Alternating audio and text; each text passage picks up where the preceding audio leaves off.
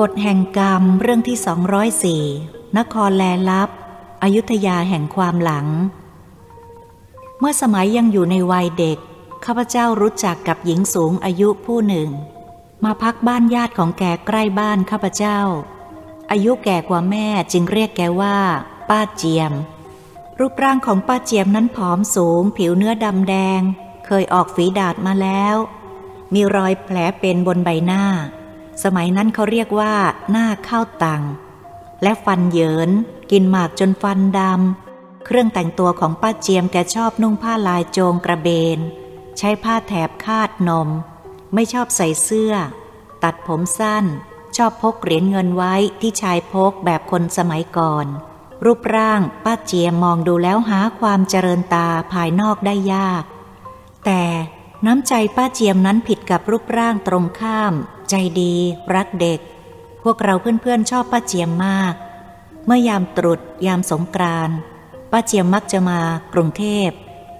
และมีขนมติดมือมาฝากเด็กด้วยทุกครั้ง เป็นขนมไทยๆทำเอง แกเป็นชาวเมืองสมุทรมาบางกอกได้เรือแจวแรมคืนกว่าจะถึงบางกอก เด็กๆพอรู้ว่าป้าเจียมมา พวกเราก็ดีใจพากันไปหา พวกเราชอบนิสัยอ่อนโยน เมื่อป้าเจียมพูดกับเด็กๆ และหน้าตาแกยิ้มแย้มอยู่ตลอดเวลา เมื่อพูดกับพวกเรา รู้สึกว่าแกมีจิตใจเอ็นดูเมตตาปราณีกับพวกเรามาก ฉะนั้นเด็กๆ ลองได้ไปพูดกับป้าเจียมแล้ว มักจะติดแก ข้าพเจ้ากำลังเขียนเรื่องนี้ก็อดนึกถึงรูปร่างหน้าตากิริยาท่าทางของป้าเจียมไม่ได้ ไม่เคยลืม นึกถึงกิริยาอ่อนหวาน ให้ความเห็นอกเห็นใจกับเด็กๆ ผิดกับรูปร่างภายนอก ยังจำได้ถึงปัจจุบันนี้ แม้รูปชั่วตัวดำแต่น้ำใจดี ยังจำได้ครั้งหนึ่ง เพื่อนเด็กข้างบ้านข้าพเจ้าไปขอสตางค์พ่อแม่ แทนที่จะได้สตางค์กลับถูกแม่เอาไม่เรียว ไล่ตี ต้องวิ่งหนีโจรออกจากบ้านแทบไม่ทัน แล้วมายืนร้องไห้อยู่ข้างตรอกสะพานยาว เมื่อป้าเจียมไปเห็นก็สงสาร เข้าไปปลอบ ถามและก็ให้สตางค์ไอ้เพื่อนคนนั้นกลับหัวเราะออกดีใจลิงโลดว่าป้าเจียมให้มากกว่าที่ขอแม่เสียอีก แล้วจะไม่ให้เราเด็กๆรักป้าเจียมได้อย่างใด นับแต่เด็กมาพวกเรายังไม่เคยพบใครจะใจดีเท่าป้าเจียมเลย จะพูดอย่างเดี๋ยวนี้ป้าเจียมก็คือแม่พระของเด็ก เวลานั้น เมื่อข้าพเจ้านึกถึงตอนนี้แล้วก็ยังต้องหยุดเขียน นั่งนิ่งสงบจิตขออุทิศส่วนกุศลที่ได้สร้างในชาติก่อนหรือชาตินี้ก็ดี ขอให้วิญญาณของป้าเจียม จงได้รับผลบุญที่ได้แผ่ในครั้งนี้ด้วยป้าเจียมได้จากโลกนี้ไปนานแล้ว แต่ความดีของป้าเจียมยังฝังอยู่ในจิตใจของพวกเราในครั้งนั้นยังไม่รู้ลืม ข้าพเจ้าจะเริ่มเขียนเรื่องต่อไปว่า ครั้งนั้นป้าเจียมเคยเล่าเรื่องราวนิทานเกี่ยวกับเรื่องผีผีสางสางให้ฟัง เวลานั้นพวกเราเด็กๆก็ชอบฟังกลางวันเราไม่กลัว แต่ถ้ากลางคืนเราก็ไม่กล้า พวกเด็กๆต้องนั่งชิดเบียดกันฟัง ข้าพเจ้ามีความสนใจเรื่องป้าเจียมเล่าให้ฟัง แม้จะผ่านมาห้าสิบกว่าปีแล้วก็ยังดียังจำข้อความได้ดี ครั้งนั้นป้าเจียมเล่าให้ฟังว่า พวกหนูหนูคงอยากจะฟังเรื่องที่บ้านนอกของป้า มีเรื่องประหลาดมหัศจรรย์จริง ๆ ป้าจะเล่าให้ฟัง ที่บ้านป้านั้นมีคลองเก่าแก่สมัยกรุงเก่า เขาเรียกกันว่าคลองลับแลแต่ภายหลังเขาเรียกว่าคลองตาพลับ เป็นชื่อปู่ของป้า ปู่ได้จองที่ดินไว้เป็นจำนวนพันกว่าไร่ ตามริมน้ำจดเนื้อจดใต้ และส่วนลึกเข้าไปในเนื้อที่ที่ยังไม่มีคนจองยังมีอีกมากมาย พวกลูกหลานไม่มีใครไปอยู่ทำมาหากิน เพราะที่กว้างใหญ่ แม้แต่ป้าก็ยังไปไม่สุดเขต เขาว่าเข้าไปลึกๆจะพบพวกกระเบื้อง พวกจานชาม ลายคราม ของเก่าแก่ที่แตกหัก มีอิฐดินเกลื่อนกลาดมากมาย ล้วนแต่เป็นของโบราณ กินเขตบริเวณกว้างออกไป คล้ายเป็นคูครอง แต่ก็ตื่นเขินพูนเป็นเนินดิน แล้วก็มีต้นไม้ขึ้นรก เขาพากันคิดว่า เมื่อสมัยโบราณคงจะเป็นเมือง เพราะดูที่ดินเป็นโคก เคยถมดินขึ้นมาสูง บางแห่งเหมือนเคยเป็นบึง เป็นสระน้ำใหญ่มาก่อน แต่ตื้น พอจะมีร่องรอยให้เห็น ทุกคนที่เคยเข้าไปกลับมาบอกว่า สถานที่นั้นเยือกเย็นขนลุก เหมือนมีอาถรรพ์บางคนก็จะไปขุดหาทรัพย์ แต่ไม่กล้าเข้าไปอีกทำให้หวาดกลัว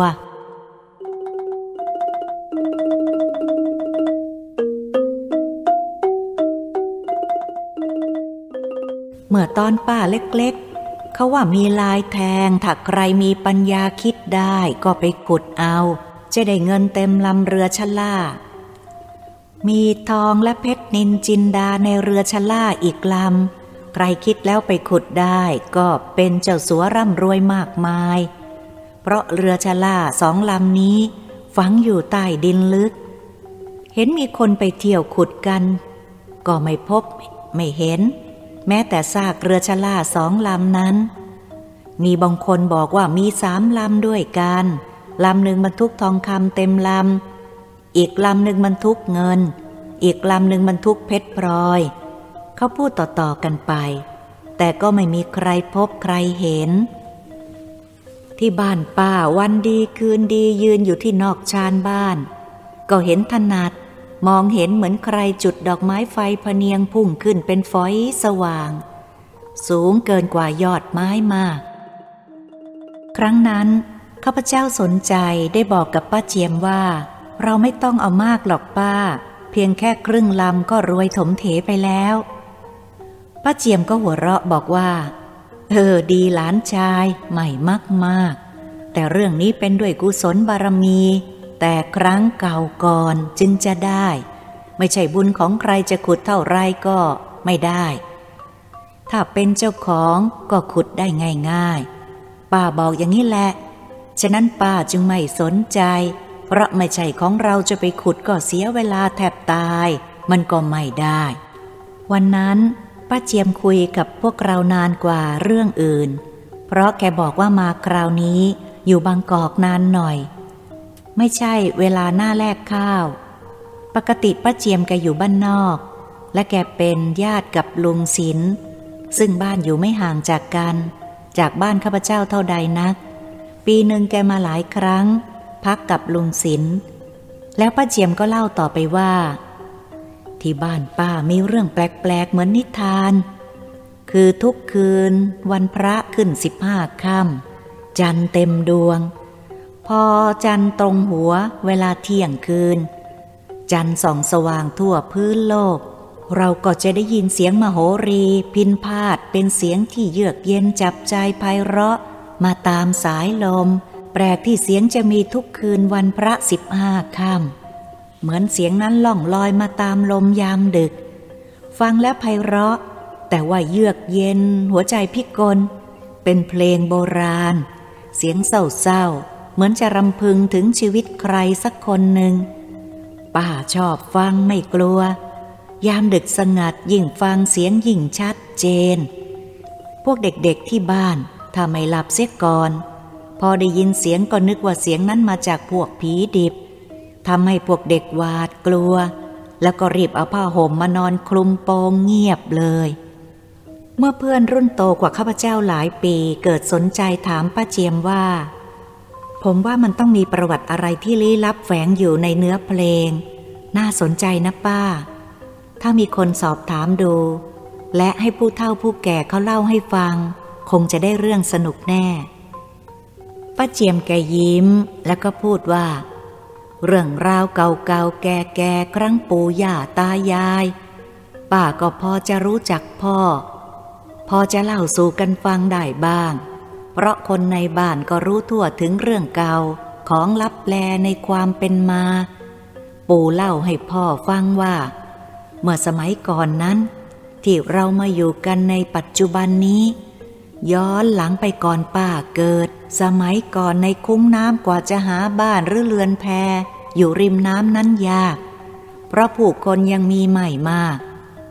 หมู่บ้านก็อยู่ห่างกันไกลตั้งคุ้งน้ำ ริมแม่น้ำมีต้นลำพูขึ้นต้นใหญ่โต ถัดเข้ามาก็มีต้นไม้อื่นๆ หรือว่าต้นจากขึ้นเป็นป่า เป็นดงทึบ เป็นดงจระเข้ดงเหี้ยดงตะกวด แล้วก็สัตว์เลื้อยครานมากมาย เพราะไม่ค่อยมีอะไรมารบกวน เรือแพขึ้นล่องก็น้อย นานๆจะมีเรือไฟลากจูงสักลำหนึ่ง ฉะนั้นจึงเป็นที่สงบ มีสัตว์ครึ่งน้ำครึ่งบกมากมาย ปู่เคยช่วยชายผู้หนึ่งเพิ่งศึกจากพระ ผมยังไม่ทันขึ้น เป็นทิศศึกใหม่ นอนสลบสลายอยู่ใต้ต้นไทรเมื่อปู่รักษาหายเป็นปกติแล้วชายผู้นั้นก็เล่าให้ฟังว่า แกมาจากบางกอกจะไปเมืองสมุทรทางเรือ แกศึกษาเป็นมหาปรริญญาแต่ต้องศึกออกมาเพราะจำเป็น เมื่อมาในระหว่างทางเกิดปวดท้องลงท้องอย่างหนัก นึกว่าเป็นโรคหาลง เพราะท้องเดินไหลไม่รู้จักหยุด นึกว่าเมื่อตายก็ขออย่ารบกวนให้คนอื่นลำบาก หรือว่าปล่อยตายไปด้วยเลย จึงตะเกียกตะกายขึ้นจากเรือมานอนบนฝั่งให้คนเรือกลับไปโดยไม่รู้ว่ามีบ้านมีครองอยู่แถวนี้ เมื่อคืนมองไม่เห็นอะไรเลย นอนสลบไม่รู้สึกตัวตลอดรุ่ง เมื่อมีคนมาช่วยแกก็นึกถึงบุญคุณ มาชุบชีวิตขึ้นใหม่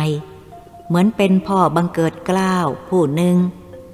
แต่มีเรื่องจำเป็นรับอาสาแก่แม่กาหลง ต้องไปสืบหาพี่สาวชื่อสังเวียน ซึ่งได้หนีตามชาวทะเลพวกจับปลามาอยู่ที่เมืองสมุทรเมื่อสืบหาได้ตัวเรียบร้อยแล้ว ก็จะบอกพี่สาวว่าบัดนี้ แม่กาหลงยกโทษให้ ไม่โกรธ ขอให้กลับไปอยู่อย่างเดิม หรือจะพาสามีไปด้วยก็ได้ ให้พี่สังเวียนกลับไปอยู่เพื่อ ให้แม่กาหลงหายความเศร้าโศกเสียใจ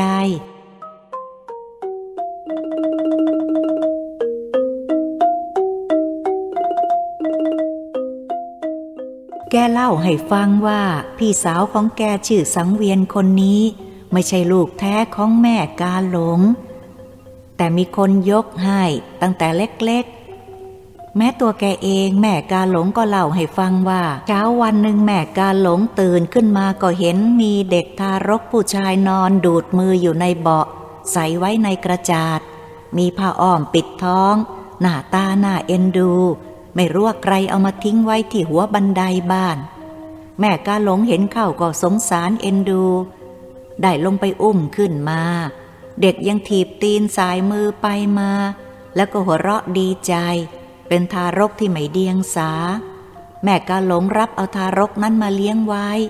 ทนุถนอมถึงกับจ้างแม่นมมาเลี้ยงอย่างดี ให้ชื่อว่าวง ทารกค่อยๆเติบโตขึ้นมา แม่กาหลงก็ให้ศึกษาเล่าเรียนธรรมกับท่านสมภารวัดแถวบ้าน แล้วก็บวชเป็นสมณเณรเล่าเรียนศึกษาธรรม จนสอบนักธรรมมหาปรริญญาได้ตั้งแต่เป็นสามเณรต่อเมื่ออายุครบบวชก็บวชตั้งหน้าตั้งตาเล่าเรียนศึกษา จนได้มาเป็นมหา มหาวงได้เล่าให้ปู่ฟังว่า เมื่อบวชเป็นพระได้พรรษาเดียวก็เกิดเรื่องขึ้น เพราะพี่สาวที่เป็นลูกเลี้ยงของแม่กาหลงเหมือนกัน เกิดหนีตามผู้ชายเมืองสมุทรหากินในทางจับปลาไปอยู่ที่เมืองสมุทร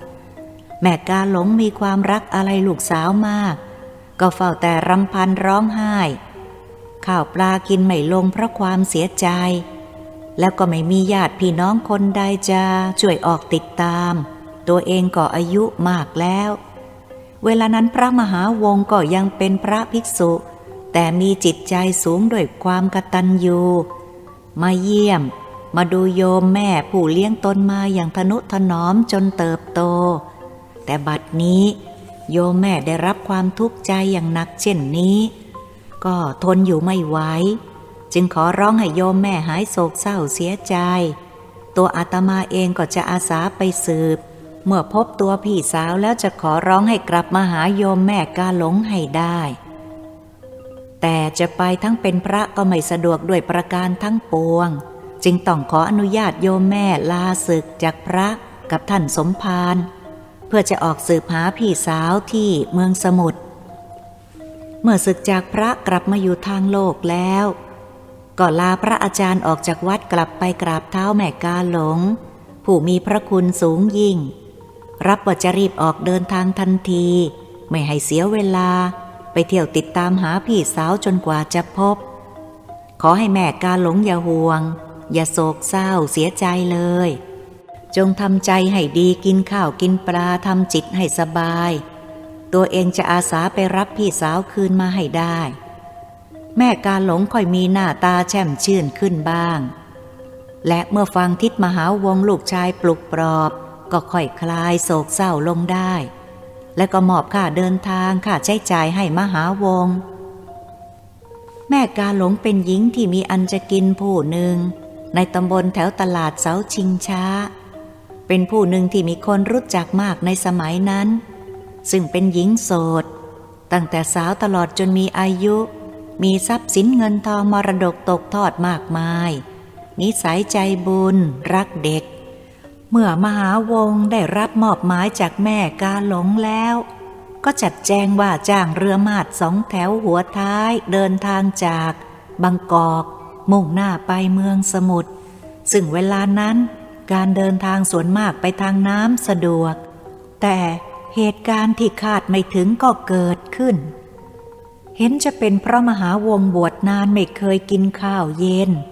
เมื่อมาอยู่ทั้งโลกได้กินข้าวเย็นระหว่างเดินทาง มหาวงเกิดมีอาการท้องร่วงอย่างหนักทำให้หน้าซีดเซียว ต้องสั่งให้เรือจอดข้างตะลิง วิ่งขึ้นฝั่งเข้าป่าหลายครั้ง อาการก็ไม่ดีขึ้น กลับลงท้องหนักคนแจวเรือเห็นอาการป่วยท้องเดินของมหาวง ก็ชักจะตกใจกลัวทั้งสอง หารือกันว่า หากท่านมหาเกิดเป็นโรค หาลงแล้ว เราสองคนคงไม่มีทางรอดต้องตายแน่ ทางบ้านบางกอกลูกเมียคงไม่รู้กำลังคิดกันว่าจะทำอย่างไรดี ถ้าคอยให้ท่านมหาสั่งให้จอดเรือคราวต่อไปนี้ คงขึ้นฟังไม่ไหวแล้วนอนขี่ไหลเต็มอยู่ในเรือจะทำอย่างไร ก่อนจะทำอะไรควรบอกให้รู้เรื่อง อย่าให้เขาว่าเราขี่คลาดตาขาว กลัวตายเกินไป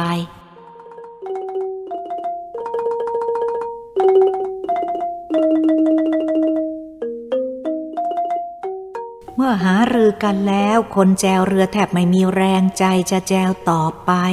เพราะความกลัวนึกว่าโรคหากำลังลงแน่แล้ว ควรจะทำอย่างใดดี ปล่อยให้อยู่บนฝั่งคนเดียวก็สงสาร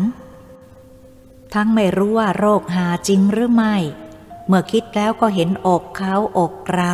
ได้ลำพึงว่า ท่านมหาก็เป็นคนดี ไม่น่าถูกโรคหากินเลย พลางยกมือขึ้นไหว้ท่วมหัวแล้วทั้งสองก็กล่าวขึ้นว่า เจ้าประคุณขอเจ้าพ่อเจ้าแม่สิ่งศักดิ์สิทธิ์ในแม่น้ำลำคลอง จงช่วยให้ท่านมหาพ้นจากโรคหาร้ายด้วยเถิด เมื่อกลับมาถึงบางกอก ก็จะได้ถวายพวงมาลัยเป็นเครื่องบูชา ทั้งสองคนบนบานด้วยความหวาดกลัว คนหนึ่งก็บอกว่าถ้ายังไม่หายเราอย่าไปลอยแพแกเลย บอกให้แกรู้ตัวแล้วส่งขึ้นฟัง ดูที่ไหนเหมาะคิดว่า ที่วัดเหมาะสมกว่าที่อื่น แกเคยบวชแล้วเป็นคนดีมีศีลธรรม คงเห็นอกเห็นใจเรา พอดีท่านมหาวงเสร็จธุระถ่ายท้องแล้ว ก็ออกจากป่าพง ข้างตะลิง เดินโซเซกลับมาขึ้นเรือทำให้คนเรือทั้งสองคิดมาก แสดงความหวาดกลัวไม่กล้าเข้าไปฉุดพยุงขึ้นเรือ กลัวติดโรคหา ปล่อยให้ท่านมหาพยายามใช้กำลัง ที่ยังมีอยู่แต่อ่อนเพลีย กัดฟันปีนป่ายขึ้นเรือจนได้ เมื่อขึ้นมาได้ก็นอนหายใจระรวยแทบหมดแรง อยู่พักหนึ่งพอมีกำลังก็พูดเสียงสันๆแหบๆ เพราะยังไม่หายเพลีย เหนื่อยว่า ฉันเห็นจะเป็นโรคหาแน่แล้วจึงท้องร่วงอย่างหนัก ตั้งใจว่าจะไม่กลับมาขึ้นเรือแล้ว จะปล่อยให้ตัวตายในรกในป่า ให้รู้แล้วรู้รอดไป แต่มาคิดว่าฉันยังห่วงที่ยังไม่ได้บอกให้พ่อมิ่ง กับพ่อจอนรู้ กลัวจะเป็นห่วงคอยฉัน และฉันก็ไม่ได้สั่งให้เข้าใจกันดี พูดแล้วก็หยุดอยู่ครู่หนึ่ง พอมีกำลังเสียงแจ่มใสขึ้นก็พูดว่า ฉันขอให้พ่อมิ่งกับพ่อจรหาทางส่งฉันขึ้นตลิ่งที่เหมาะสมสักแห่งหนึ่ง ที่ห่างไกลจากหมู่บ้านคน อย่าอยู่ใกล้ เพราะจะทำให้ผู้อื่นเขามีอันตราย เพราะโรคหาด้วย แล้วฉันก็จะขึ้นไปนอนคอยความตายที่จะมาถึง ฉันไม่มีลูกมีเมีย ไม่มีใครเป็นห่วง มีแต่ก็แม่กาหลงผู้มีพระคุณชุบเลี้ยง เพราะฉันเป็นเด็กกำพร้าไม่รู้จักพ่อแม่ เป็นใครอยู่ที่ไหน เอามาทิ้งไว้ที่หน้าบ้านแม่กาหลง ซึ่งท่านได้เลี้ยงฉันมาจนเติบโต ฉันเคารพแม่กาหลงเป็นพระประจำใจของฉัน เมื่อเล่ามาถึงตอนนี้ท่านมหาก็น้ำตาไหล คิดถึงความดีของแม่กาหลงผู้มีพระคุณ พูดแค่นั้นแล้วก็พูดไม่ออก เพราะตื้นตันใจทำให้คนแจวเรือทั้งสองพลอยเศร้าจนน้ำตาไหลไปด้วย เพราะเห็นความดีความกตัญญูของท่านมหา เมื่อหยุดพักหนึ่ง ท่านมหารู้สึกว่ามีกำลังดีขึ้น ก็พูดต่อไปว่า ฉันรู้ว่าแม่กาหลง รู้ว่าฉันตายคงจะร้องไห้เสียใจมาก เสียใจเพราะพี่สาวตามผู้ชายไปแล้ว น้องชายก็ตายอีก ไม่มีใครจะช่วยปลอบแม่ของฉันให้หายเศร้าได้ แต่ฉันก็คิดว่ามันมีเวรกรรม จึงได้เกิดเหตุอย่างนี้ขึ้น พ่อมิ่งกับพ่อจรเมื่อเห็นที่ไหนเหมาะสมก็ส่งฉันขึ้นฟัง ในตัวฉันมีเงินอยู่สิบสี่ตำลึง ฉันจะมอบให้พ่อมิ่งกับพ่อจรคนละครึ่ง เอาไปแบ่งกันเอง ส่วนฉันจะตายอยู่แล้วก็ไม่จำเป็นต้องใช้เงินอีก จึงไม่มีประโยชน์กับฉันอีกต่อไปแล้ว คนแจวเรือทั้งสองได้ฟังท่านมหาพูดเช่นนั้น ก็เกิดสงสารจนน้ำตาไหล เพราะเห็นอกเห็นใจ เกือบจะไม่ยอมส่งท่านมหาให้ขึ้นไปบนฝั่งไปตายอย่างผีไม่มีญาติ อยู่คนเดียว ที่คนทั้งสองคิดกันไว้เดิมก่อนว่าจะชวนกันหลบหนีแต่บัดนี้ ไม่ต้องทิ้ง เพราะท่านมหาสมัครใจพูดขึ้นเอง แล้วยังใจดีให้เงินจำนวนไม่น้อย ที่ติดตัวมาทั้งหมดสำหรับยุคนั้นก็นับว่ามากมาย ความดีของท่านมหาทำให้คนเรือทั้งสองเกิดไม่แน่ใจว่า การที่คิดจะทำนี้ ผิดหรือถูก เมื่อมาเรือลำเดียวกัน ก็ควรจะร่วมตายด้วยกัน เมื่อมองดูหน้ากันแล้ว ทั้งสองก็รู้ว่าต่างได้เปลี่ยนความรู้สึกใหม่ เพราะมีใจตรงกัน คนเรือพูดกับท่านมหาว่า ผมมาคิดดูแล้วอย่าให้เป็นอย่างนั้นเลย เราพากันไปเที่ยวหาหมอดีกว่า เพราะท่านมหาเป็นคนดี บุญวาสนาคงไม่ถึงกับอับจน ก็จะหาย ไม่ถึงที่ยังไม่ตายก็ได้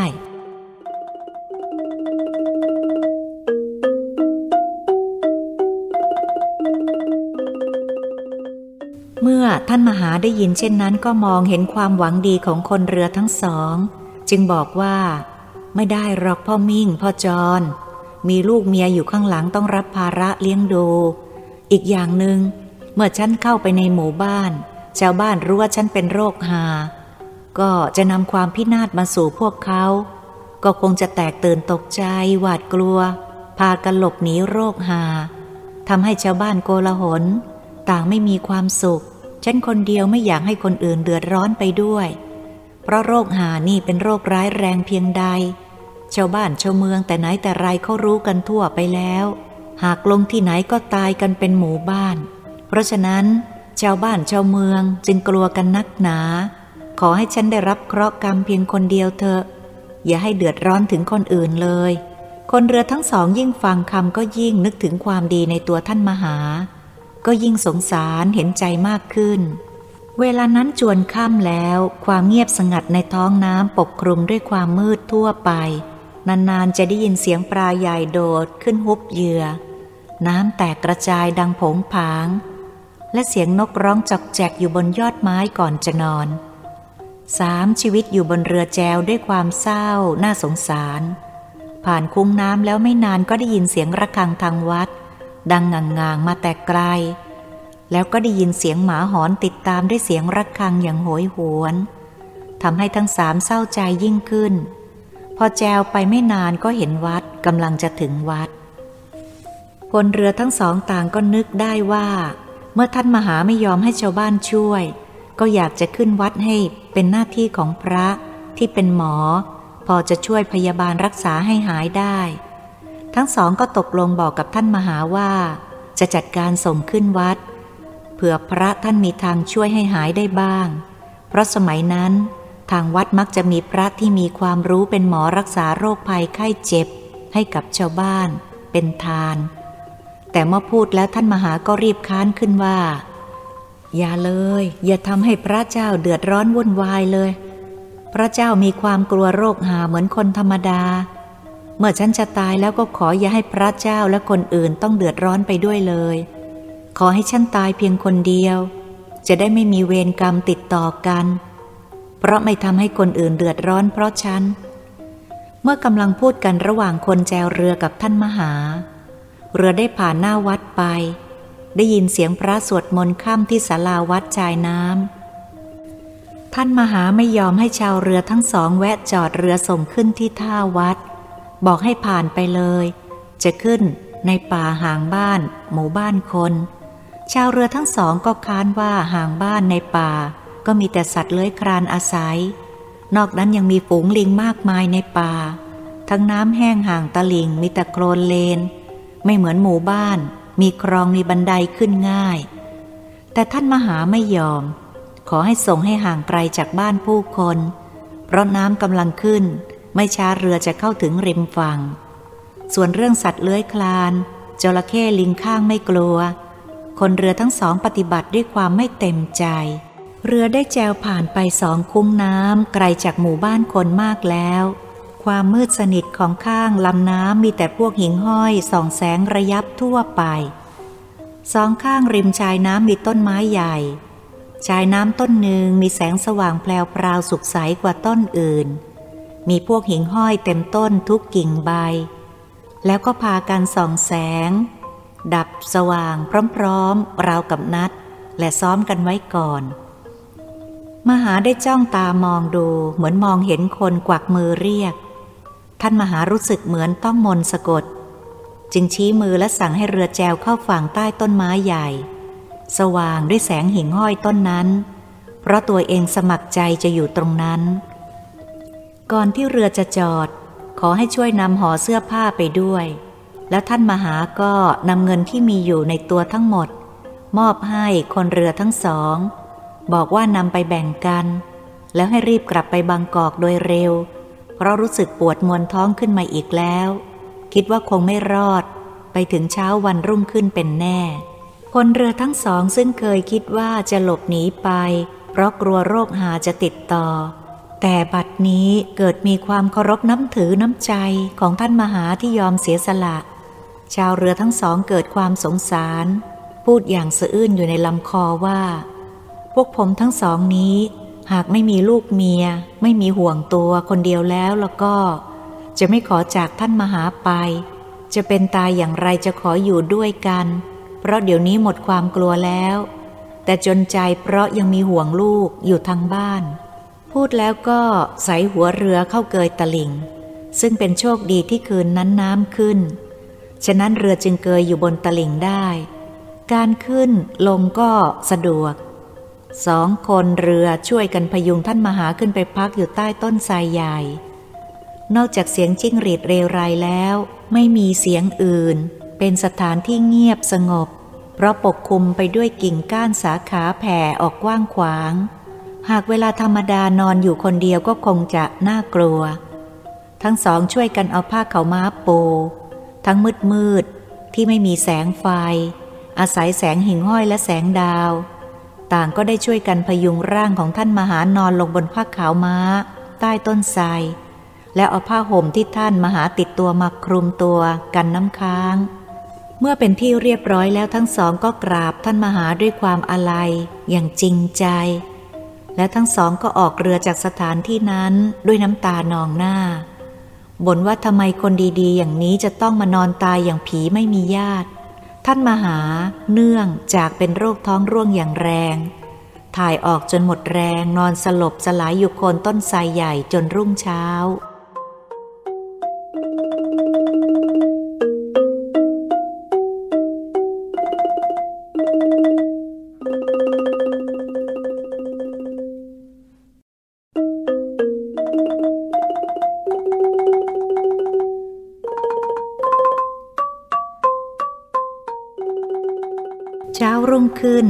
วกหมาที่บ้านปู่ซึ่งอยู่ลึกเข้าไปมาก ต่างก็วิ่งออกมาจากบ้านแต่เช้า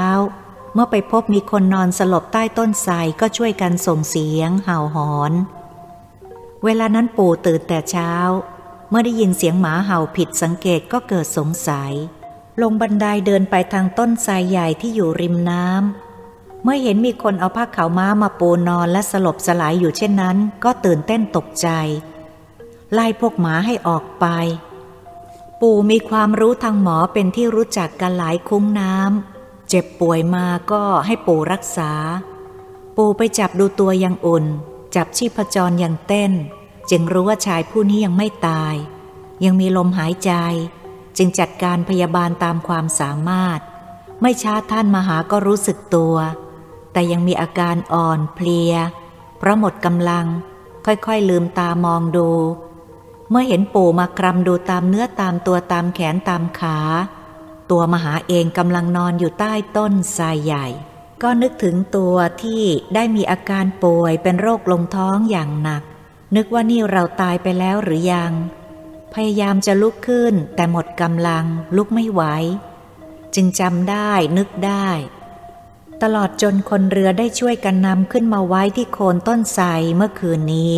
ก็รู้ตัวว่ายังไม่ตาย และคิดว่าคงไม่ใช่โรคหา มิฉะนั้นก็คงตายไปแล้ว ปู่บอกว่าให้นอนนิ่งๆก่อน ไม่เป็นไร พักผ่อนก่อนแล้วค่อยๆ มีแรง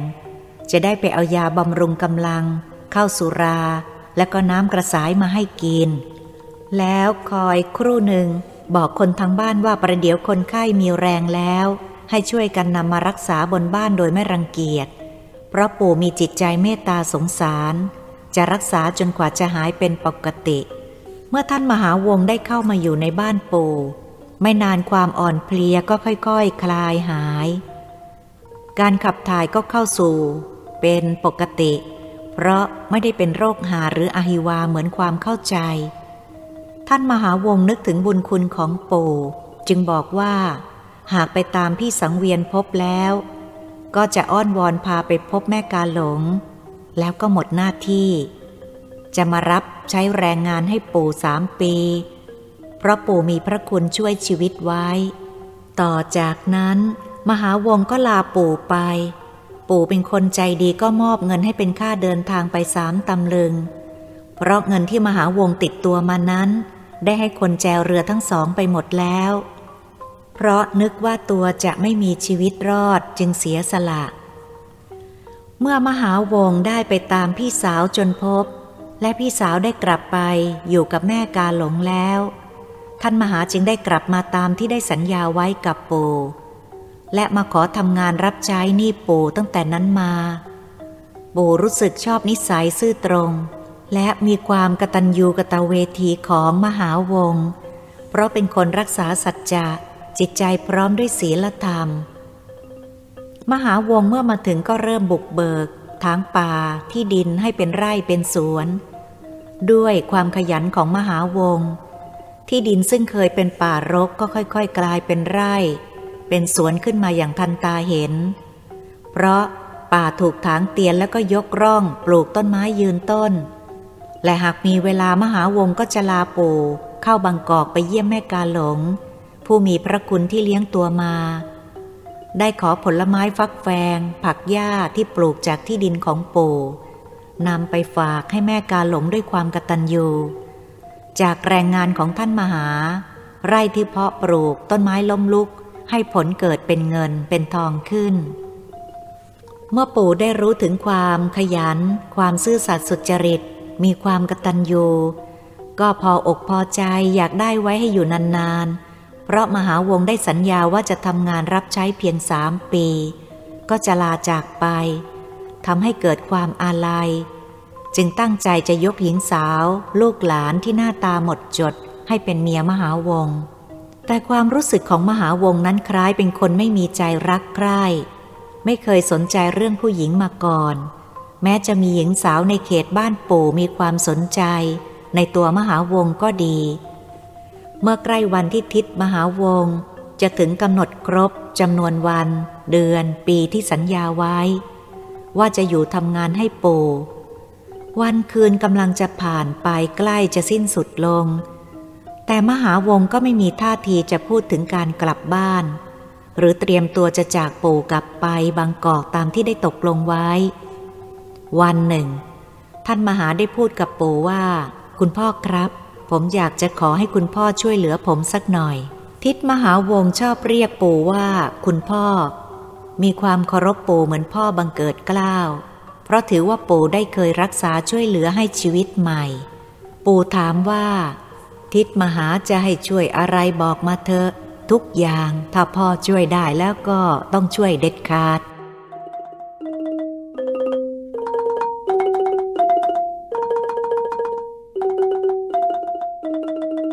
ทิศมหาบอกว่า ผมไม่รบกวนอะไรคุณพ่อมากมายหรอกครับ ผมอยากจะขอคุณพ่อว่า หากผมตายลงแล้ว ขอให้นำศพผมไปฝังไว้ที่ในนครร้างกลางดง หรือจะเผาผมให้ไหม้อยู่ที่นั่นก็ได้ ขอให้ช่วยจัดการตามที่ผมขอด้วย จะนับว่าเป็นพระคุณต่อผมอย่างที่สุด คุณพ่อโปรดรับปากกับผม แน่ใจว่า เมื่อผมตายแล้วจะได้ไปอยู่ที่นั่นด้วย ปู่ฟังแล้วก็สะดุ้ง จึงพูดว่า ทิศมหาทำไมพูดเป็นลางอย่างนั้นล่ะรูปร่างยังแข็งแรง หนุ่มๆแน่นๆอย่างนี้ ไอ้ฉันมันแก่แล้ว ควรจะฝากผีฝากไข่กับทิศมหา แต่ทิศมหาเป็นคนหนุ่มกลับมาฝากผีฝากไข่กับคนแก่ ฟังดูแล้วมันยังไงไม่รู้ชอบกล ทิศมหากลับพูดและอ้อนวอนว่า คุณพ่อครับ มนุษย์เราเกิดมานั้นไม่แน่นอน คนหนุ่มอาจตายก่อนคนแก่ นั้นมีถมไป ฉะนั้นผมขอวิงวอน ขอให้คุณพ่อ รับปาก ให้ผมสบายใจหน่อยเถอะครับ ปู่คิดแล้วก็ตอบว่า ถ้าทิศมหาตายก่อนพ่อ ก็ตกลงว่าพ่อจะจัดการตามที่ทิศมหาขอทุกประการ แม้ทิศมหาไม่ใช่ลูกแท้ พ่อก็รักเหมือนลูก เป็นเลือดเนื้อของพ่อผู้หนึ่ง ไม่มีอะไรที่พ่อจะทำให้ ลูกที่พ่อรักไม่ได้ แม้พ่อจะมีลูกหลายคน แต่จะหาน้ำใจที่สูงไปด้วยความกตัญญูกตเวที แล้วก็ขยันขันแข็งเอาการเอางานเหมือนพ่อทิศไม่ได้ ทิศมหาดีกว่าลูกแท้ๆของพ่อ ซึ่งไม่ค่อยจะเอาทาน ฉะนั้นไม่มีอะไรที่พ่อทำให้ลูกไม่ได้ พ่อจะทำทุกสิ่ง เมื่อก่อนถึงกำหนดสามปี ครบสัญญาซึ่งได้ทำงานจนสมบูรณ์ การก่อร่างสร้างไร่สร้างสวน ก็เป็นรูปยกร่องได้แรงงานของทิศมหา ทุ่มเทยังไม่เห็นแก่ความเหนื่อยยากสำเร็จโดยเรียบร้อย คอยแต่เวลาจะเกิดดอกออกผลขึ้นเท่านั้น เมื่อผู้อื่นจะได้รับช่วงธนุบำรุงไร่สวนต่อไป พอวันเวลาจวนจะครบกำหนดสัญญา ทิศมหาวงก็บอกกับปู่ให้ทราบว่า เวลาจะจากปู่ไปใกล้เข้ามาแล้ว แต่ทิศมหาก็ไม่ได้เตรียมตัวเพื่อกำหนดวันเวลาจะออกเดินทางกลับบางกอก หลังจากครบกำหนดแล้ว ทิศมหาไม่ได้กินข้าวกินน้ำ ได้แต่นอนสงบนิ่งอยู่ในบ้านหรือกระท่อม ที่ทิศมหาสร้างอยู่ใกล้ในเขตบริเวณบ้านของปู่เมื่อปู่รู้ว่าทิศมหาไม่ได้กินอะไรก็ไม่สบายใจ เป็นห่วง รีบไปเยี่ยม และก็ตรวจเพื่อรักษา ทิศมหาก็แสดงความยินดี เมื่อเห็นปู่เข้าไปหา ซึ่งไม่ได้ป่วยไข้ดังคิด แต่ย้ำถึงการที่รับปากไว้ว่า เมื่อทิศมหาสิ้นชีวิตลงแล้ว ขอให้จัดการตามที่ขอร้อง ปู่ก็รับปากว่าจะจัดการตามที่ขอร้อง ปู่สงสัยทิศมหามานานแล้วว่าทำไม ถึงมีความรู้สึก มีความคิดแปลกไปจากคนธรรมดาเช่นนี้ พยายามถามเหตุผล แต่ทิศมหาก็อิดอิดเอื้อนๆไม่อยากจะบอกความจริง ในที่สุด เสียอ้อนวอนไม่ได้ และมีความเกรงใจเคารพนับถือปู่เป็นพ่อ จึงบอกความจริงให้ทราบว่า ทุกคืนวันพระกลางเดือนขึ้นสิบห้าค่ำได้ยินเสียงมโหรีลอยตามลมมาจากนครร้างกลางดง ก็เกิดทำให้จิตใจปั่นป่วน เพราะเสียงเพลงไพเราะจับใจ เหมือนจะเรียกร้องให้ไปหาแทบทนอยู่ไม่ไหวเมื่อเดือนหงายก็ถือโอกาสนั่งสมาธิ เมื่อใจสงบแล้วเกิดเป็นร่างนิมิตออกติดตามเสียงเพลงนั้นเข้าไป ความรู้สึกเหมือนครึ่งฝัน ครึ่งจริง พอเดินไปถึงหมู่เงาไม้ใหญ่ ได้แสงเดือนที่ส่องสว่างบนท้องฟ้า เห็นมีหญิงสาวสองคนมายืนคอยอยู่ก่อน พอเห็นหน้าก็บอกว่า องค์หญิงให้มาเชิญ ผมเองก็งงแต่เดินตามหญิงสาวไปเหมือนต้องมนสะกด ผมก็ผ่านเข้าไป เห็นภายในบ้านเมืองสวยงาม จัดไว้เป็นระเบียบเรียบร้อย มีบ้านน้อยใหญ่ปลูกเป็นระเบียบ มีความร่มเย็นร่มรื่นทำให้จิตใจมีความสดชื่นมีความสุขอย่างประหลาด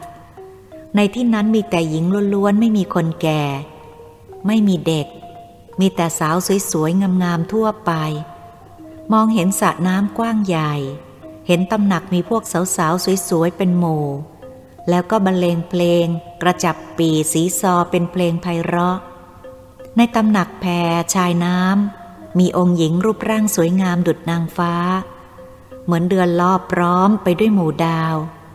นั่งดูดวงจันทร์ในเงาน้ำและท้องฟ้า เห็นภาพที่สวยงามที่สุดในชีวิตที่ผมเคยเห็นมา จิตใจสดชื่นเป็นสุขจริง ๆ ความเหนื่อยยากลำบากในชีวิตที่ต้องกรำงานอยู่ตลอดวัน ลืมหายเป็นปลิดทิ้ง มีแต่ความสุขสดชื่น ใจคอเบิกบานเมื่อเข้าไปอยู่ในสถานที่แห่งนั้น ตะลึงเพราะความงามทั่วไป นึกในใจว่านี่ไม่ใช่เมืองมนุษย์ สวยงามเกินกว่ามนุษย์จะสร้างได้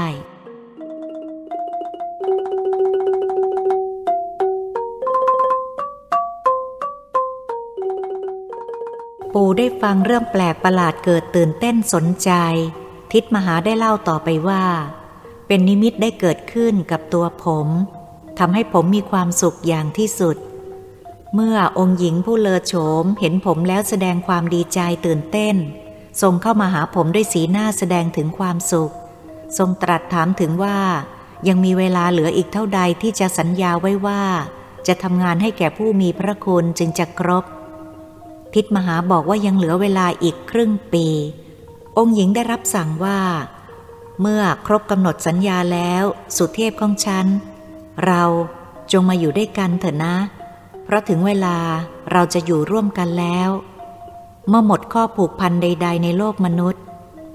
หญิงได้รอคอยเธอมานาน ด้วยความอดทน บัดนี้หญิงก็หมดข้อผูกพันในราชนิกูล หลุดพ้นจากโลกมนุษย์แล้ว เราจะได้มีโอกาส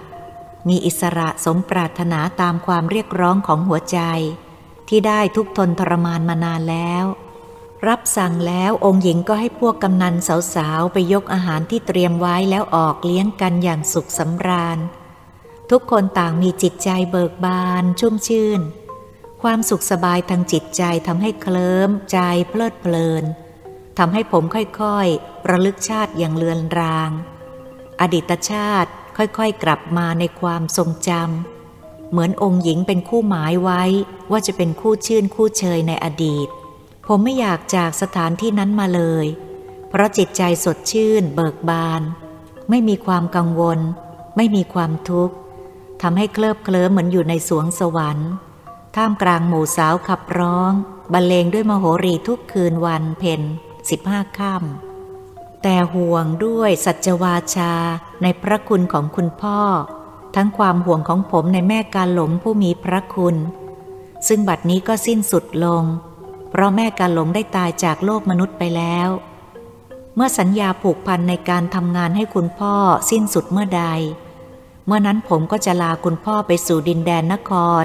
แห่งความประหลาดมหัศจรรย์เวลานี้วิญญาณของผมล่องลอยไปได้ ก็แต่เพียงคืนเพนสิบห้าค่ำเท่านั้น ที่จะมีโอกาสเข้าไปในดินแดนประหลาดมหัศจรรย์ได้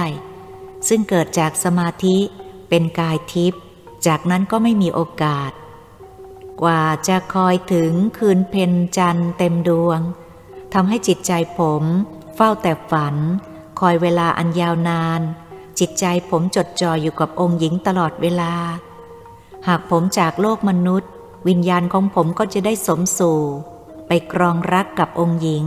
ในดินแดนมหัศจรรย์ตลอดกาลปู่ได้ฟังทิศมหาเล่าถึงชีวิตรักที่สดชื่นเป็นอมตะ ซึ่งอยู่ในดินแดนประหลาดมหัศจรรย์ก็ตื่นเต้น และเห็นใจทิศมหา แล้วก็รับปากว่าจะทำตามที่ทิศมหาขอร้องทุกประการ เพราะมีความรักและความสงสารเป็นทุนเดิมอยู่แล้ว ซึ่งปู่รู้สึกว่า เมื่อกำหนดตามที่ทิศมหาสัญญาไว้ ทิศมหาจะต้องจากไปแน่ และสุดแสนจะเสียดายคนซื่อๆดีๆ เช่นนี้ เมื่อมารู้เรื่องชีวิตอย่างมหัศจรรย์ ปู่ก็เห็นใจหักความรักความอะไรลงได้บ้าง ต่อจากนั้นมาไม่นานนัก เวลาผ่านมาถึงวันสิ้นกำหนดสัญญาใช้แรงงานกับปู่แล้ว พอถึงวันคืนเพนเต็มดวง คืนนั้นเสียงมโหรีดังก้องกว่าคืนธรรมดาสิบห้าค่ำที่ผ่านมาแล้ว เสียงไพเราะรู้สึกเป็นคืนที่แสดงถึงความยินดีสนุกสนานร่าเริง เสียงมโหรีบรรเลงตลอดเวลาจวนฟ้าสาง ก็ได้หยุด ปู่บอกว่าคืนนั้นปู่ไม่ได้หลับ ฟังเพลงเพลินจนรุ่งเช้า รุ่งขึ้นเป็นวันแรมหนึ่งค่ำปู่ไม่เห็นทิศมหาออกมาจากที่พักก็สงสัย เพราะตามปกติทิศมหาตื่นแต่เช้ามืดไม่เคยตื่นสาย ปู่เกิดรู้สึกว่าทิศมหาคงจะออกจากบ้านกลับไปแล้ว เพราะได้ทำงานครบกำหนดแล้ว เป็นอิสระที่จะไปไหนไปได้ แต่เอกใจ เพราะการทำเช่นนั้นไม่ใช่เป็นนิสัยของทิศมหา คงจะไม่ทำเพราะเป็นคนเรียบร้อย จะหุนหันไปโดยไม่บอกนั้น ไม่ใช่วิสัยของทิศมหา ปู่จึงเข้าไปดูในที่อยู่ของทิศมหา เมื่อเข้าไปดูในห้องนอน ที่ไม่ได้ใส่กรอน เข้าไปเห็นก็ตกใจ เพราะปรากฏว่าทิศมหาได้นอนนิ่งสงบ เหมือนคนหลับสนิทอย่างปกติ แต่ว่าหมดลมสิ้นใจไปเสียแล้ว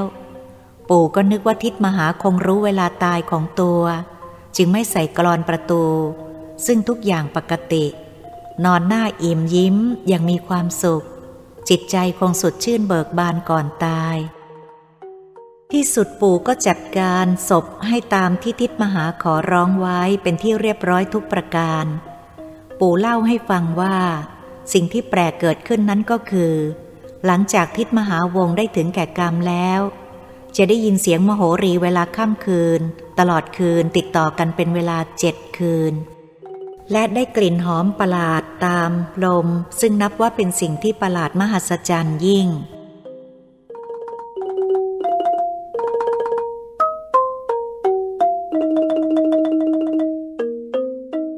เหตุการณ์เรื่องของป้าเจียมที่เล่าให้พวกเราฟังอย่างยืดยาว เราถือว่าเป็นนิทานหรือนวนิยายที่น่าฟัง และสนุกสนานตื่นเต้นเรื่องหนึ่ง ที่เราได้เคยฟังมาแล้ว ซึ่งก็ได้จบลงเพียงนี้ แต่เหตุการณ์ที่เกิดขึ้นในโลกอลี้ลับย่อมจะเกิดขึ้นเสมออย่างคาดนึกไม่ถึงว่าจะเป็นไปได้ หลังจากฟังเรื่องลี้ลับของมหาวงผ่านไปได้ประมาณสองปี อายุข้าพเจ้าก็เข้าสู่วัยรุ่นแล้ว เรื่องนิทานที่ป้าเจียมแกเล่ายังอยู่ในความทรงจำของข้าพเจ้าตลอดเวลา ยังคิดถึงว่า เรื่องลี้ลับมหัศจรรย์เช่นนี้ จะมีในโลกจริงไหมหนอ เกิดมีความคิดว่าทำอย่างไรข้าพเจ้าจะได้มีโอกาสไปพบสถานที่ตำบลที่ป้าเจียมแกเล่าให้ฟัง แต่เวลานั้นข้าพเจ้าจำไม่ได้ว่าที่เมืองสมุทรที่ป้าเจียมแกเล่านั้น เมืองสมุทรไหน แต่ป้าเจียมแกเรียกว่าเมืองสมุทรพวกเราเลยงง ต่อจากนั้น เราก็ไม่ได้มีโอกาสพบป้าเจียมอีก เพราะได้ย้ายจากบ้านทวายไปอยู่ห่างไกล เพราะตำบลบ้านทวายนี้ สมเด็จพระเจ้าอยู่หัวรัชกาลที่หกทรงพระราชทานให้ข้าราชการหรือข้าราชบริพาร ผู้อยู่เดิมส่วนมากเป็นชาวทวาย ก็ต้องรื้อ ถอนแยกย้ายไปตามกัน เวลานั้น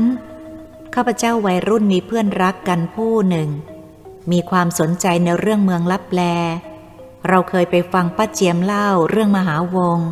หรือเมืองมหัศจรรย์ ภายหลังเราได้ฟังเรื่องเมืองลับแลอีกเรื่องในที่ต่างกัน บางเรื่องเรียกว่าเมืองแม่ไม้เพราะฟังแล้ว เป็นเมืองที่มีแต่สาวไม่มีผู้ชาย ฟังแล้วก็นึกสนุกไปตามวัย แต่เมื่อพิจารณาแล้วก็ไม่รู้ว่าเมืองลี้ลับ หรือที่เรียกว่าเมืองลับแล ต่อมาเพื่อนรุ่นเดียวกันได้พบบันทึก ต้นเรื่องของเมืองลี้ลับหรือลับแล เพื่อนผู้นั้นได้มาบอกว่า ลุงของแกอยู่ตำบลบางซื่อมีสมุดคอยเขียนข้อความต้นเหตุของเมืองลับแล เป็นสมุดจดหมายเหตุครั้งสมัยกรุงเก่า ได้เคยไปขอคุณลุงของแกอ่านแล้ว รู้สึกสนุกเข้ากับเรื่องของป้าเจียมอย่างน่ามหัศจรรย์จึงนึกถึงอยากให้ข้าพเจ้าไปอ่านด้วย หากจะยืมมาอ่านที่บ้านกลัวลุงของแกหวง จะไม่ให้ยืม ในสมุดคอยมีเหตุการณ์ซึ่งเกิดขึ้นตอนปลายรัชสมัยกษัตริย์ปกครอง นครกรุงศรีอยุธยาองค์สุดท้าย พื่อนได้ชวนข้าพเจ้า และนัดวันให้เดินทางไปที่บ้านลุงที่บางซื่อด้วยกัน คิดว่าลุงคงชอบข้าพเจ้า และคงให้ยืมหนังสือสมุดคอยมาอ่าน ข้าพเจ้าฟังดูก็ตื่นเต้น ดี การเดินทางไปบางซื่อสมัยนั้นยังไม่สะดวกเหมือนเดี๋ยวนี้ แต่ก็ไม่ไกลมากนัก เราจึงเดินทางไปโดยรถไฟจำได้ว่าเสียเงินค่ารถไฟจากสถานีหัวลำโพง ถึงสถานีบางซื่อคนละสิบสตางค์เท่านั้น บ้านลุงของเพื่อนเป็นเรือนโบราณ ในเขตบ้านมีเรือนต้นไม้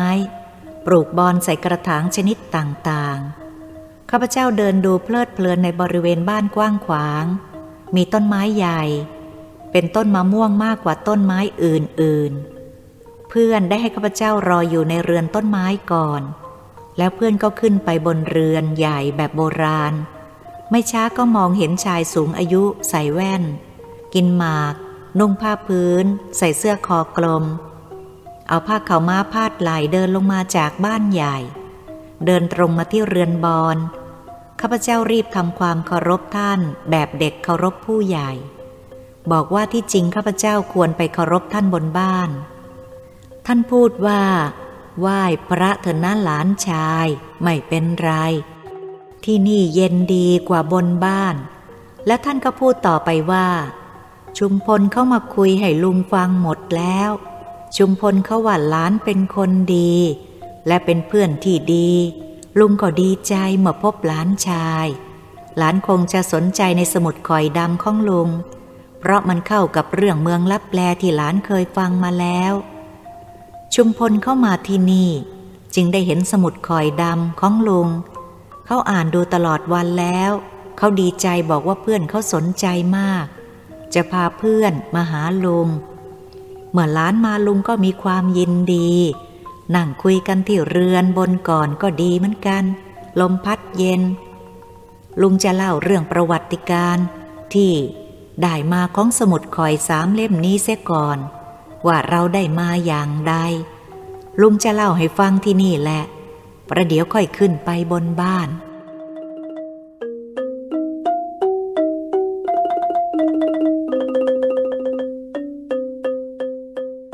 เมื่อประมาณสิบปีมาแล้วหน้าร้อนในปีนั้น ลุงรู้สึกว่าอากาศช่างร้อนอบอ้าวซะยิ่งกว่าปีใด ๆ จะเป็นเพราะองค์ปิยมหาราชเสด็จสวรรคตทำให้ประชาชนพลเมืองต้องเศร้าโศกน้ำตานองหน้าทั่วไป เพราะระลึกถึงความดีที่ทรงพระกรุณาต่อไพร่ฟ้าประชาชน ในรัชสมัยของพระองค์ ให้ความร่มเย็นเป็นสุขทั่วหน้ากัน งานพระศพพึ่งจะผ่าน ลุงจึงรู้สึกว่าปีนั้นร้อนทั้งภายในและภายนอก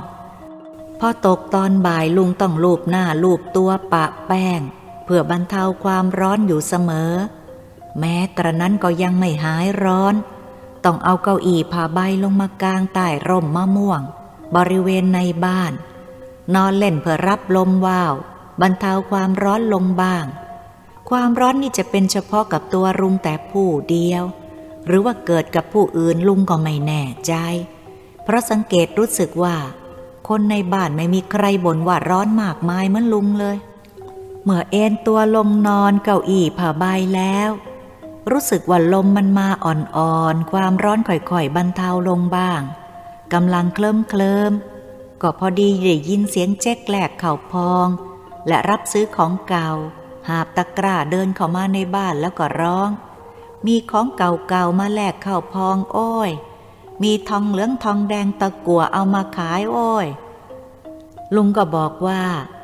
หยุดร้องเสียที บ้านนี้ไม่มีขวดไม่มีของเก่าขายหรอก หรืออยากเข้าไปเลย เจ๊กก็ชะงักแล้วหันกลับมามองดูลุง เดินมาหยุดตรงหน้าลุงแล้วพูดว่า ทองเหลืองตะกัวก็เอาอานายมีไหมอะ ลุงก็ตอบปัดไปด้วยความรำคาญ ที่คนกำลังจะหลับมาแหกปากร้องอยู่ได้ ทันใดนั้น ลุงก็เหลือบมองไปเห็นในหาบของเจ๊กเห็นสมุดคอยสามเล่มวางอยู่ มีขวดเก่าๆ ลุงชักสนใจ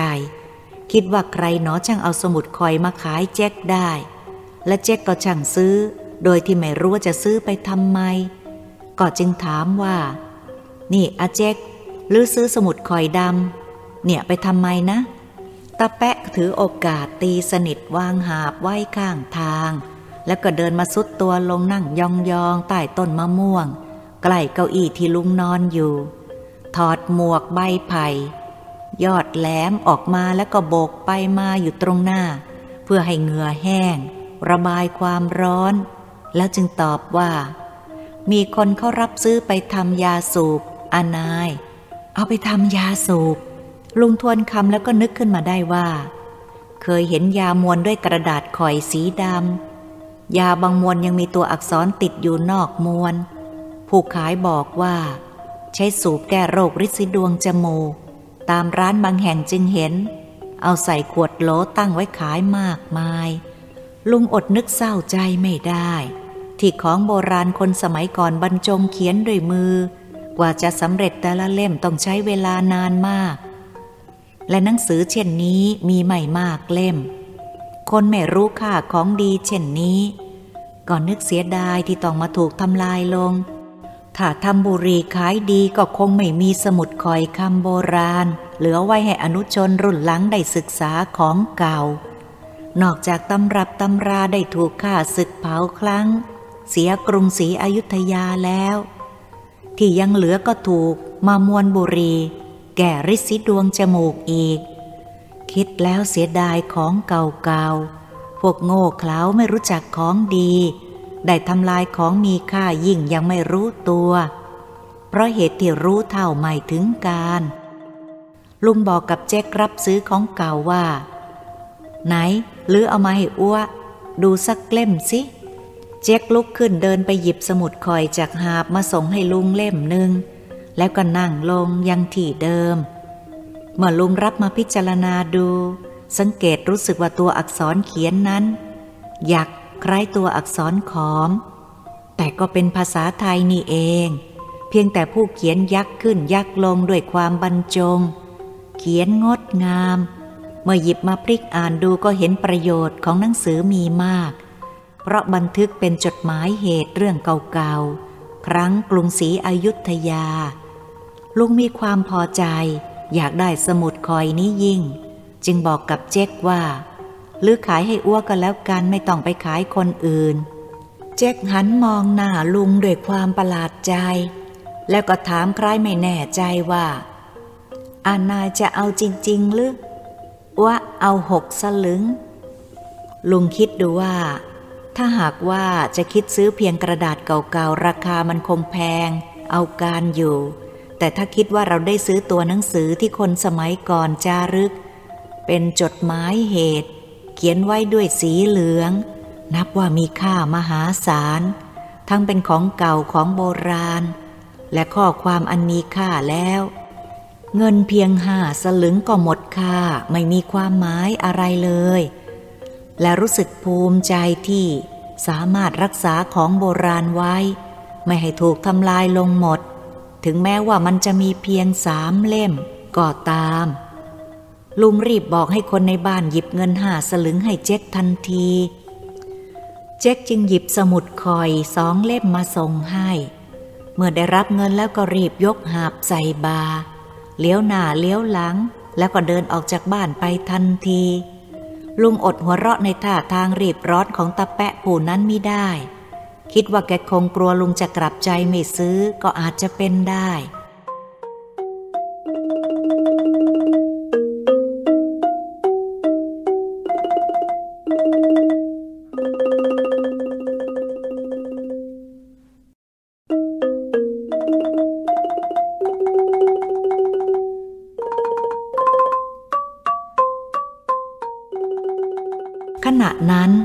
ลุงก็มองเห็นพ่อแจมช่างไม้เดินเข้ามาในบ้าน จึงวางสมุดคอย แอบไว้บนเตียง แล้วก็เอาผ้าขาวม้ามาปิดไว้ พลางร้องทักพ่อแจมและร้องเรียกให้เด็กบนบ้าน ให้ยกม้านั่งมาข้างล่าง มาตั้งใต้ต้นมะม่วง แล้วก็ให้ยก เช่นมาก น้ำฝนใสสะอาดใส่ขัน มีจอกลอยและบุหรี่ออกมารับรองพ่อแจม ลุงทักขึ้นเมื่อพอแจมนั่งลงเรียบร้อยแล้ว นั่งคุยกันตรงนี้สบายดีกว่าบนบ้านนะ สบายดีหรอพ่อแจม ไม่ไว้บนบ้านมันร้อนเลือเกิน พ่อแจมยิ้มรับ แต่ยิ้มนั้นมองดูคล้ายกับจะร้องไห้มากกว่าหัวเราะ มันไม่สบายหรอกจ้ะ ถึงต้องมาพึ่งนายอีก หมู่นี้ฉันแย่จริง ๆจ้ะนาย ที่บ้านเจ็บป่วยกันไม่หยุด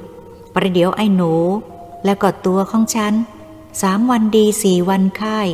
ฉันกลุ้มใจจะตายแล้วนาย ลุงก็ถามแกว่า แล้วหาหมอที่ไหนมารักษาล่ะ พ่อแจมก็พูดเหมือนร้องไห้ว่า หมอนั่นเหรอ ไปหาไม่รู้จักกี่หมอแล้ว ยาผงก็กินยาหม้อก็ต้มกิน ไม่เห็นมันดีขึ้นเลย แม่ไอ้หนูเขาเลยไปหาหมอดูที่เมืองประทุม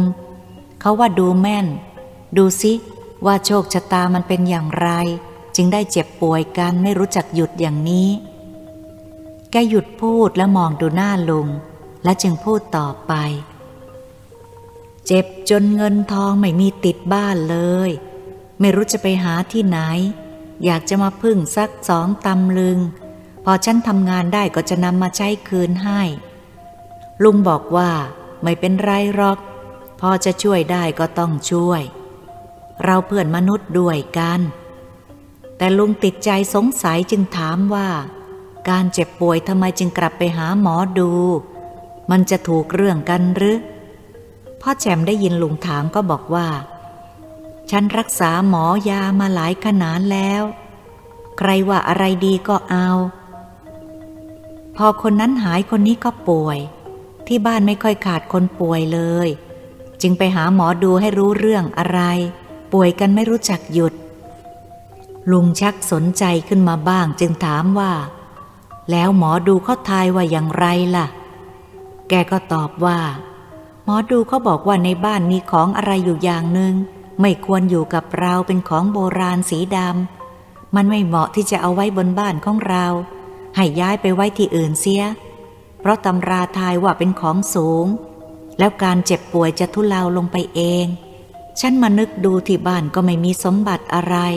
ที่เป็นของโบราณสีดำ เห็นจะมีแต่สมุดข่อยสีดำ ที่เจ้าจ้อยลูกชายฉันมันเอามาเมื่อสามเดือนก่อน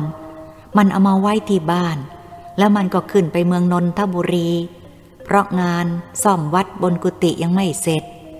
มันยังเอาเงินมาให้ใช้สามตำลึง ฉันก็เอาไปใช้ค่าหมอค่ายาค่ากินหมด ฉันก็เลยนึกได้ว่า เจ้าลูกชายไปเอาสมุดคอยดำจากพระเจดีย์องค์ใหญ่ ในวัดเมืองนนทบุรี ตั้งแต่ไอ้จ้อยเอาสมุดคอยมาไว้ที่บ้าน คนในบ้านก็เริ่มเจ็บป่วยกันเรื่อยมา เห็นจะจริงอย่างหมอดูบอก เพราะที่บ้านฉันไม่มีสมบัติอะไร น่าสงสัย ที่เป็นสีดำเป็นของเก่าแก่ นอกจากสมุดคอยที่ว่านี้เท่านั้น วันนี้เลยตัดสินใจ หอบเอาสมุดข่อยสีดำสามเล่ม ออกมาแต่บ้านแต่เช้า ตั้งใจว่าจะนำไปถวายพระที่วัด พอเดินไปถึงวัดจึงนึกได้ว่า หากการเจ็บป่วยเกิดขึ้นจากสมุดข่อยดำนี้จริง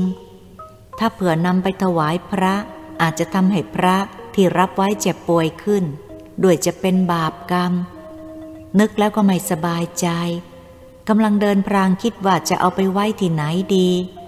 พอเดินไปที่ต้นโพใหญ่ที่วัด ไม่ทราบว่าใครเอาผ้าเหลืองใหม่ๆ ไปห่มต้นโพ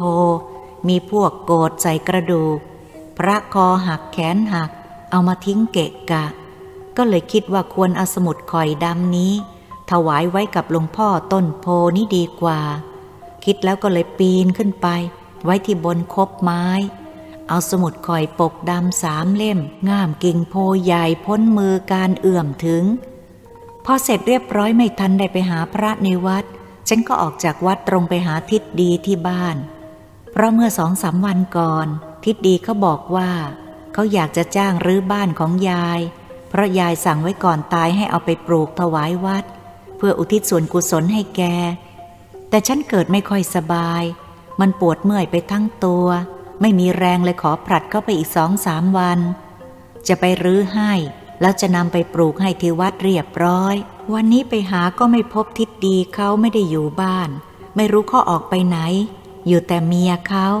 จะนั่งรอสักครู่ใหญ่ เมื่อเห็นว่าไม่กลับก็เลยสั่งไว้แล้วก็มาหานาย การไปหาทิศดีก็ตั้งใจจะไปขอเงินล่วงหน้าค่ารื้อถอนบ้าน ทั้งขนไปปลูกที่วัด ก็พอดีเขาไม่อยู่ จะพูดกับเมียเขาก็ไม่เหมาะ ก็เลยต้องมาพึ่งนายอีก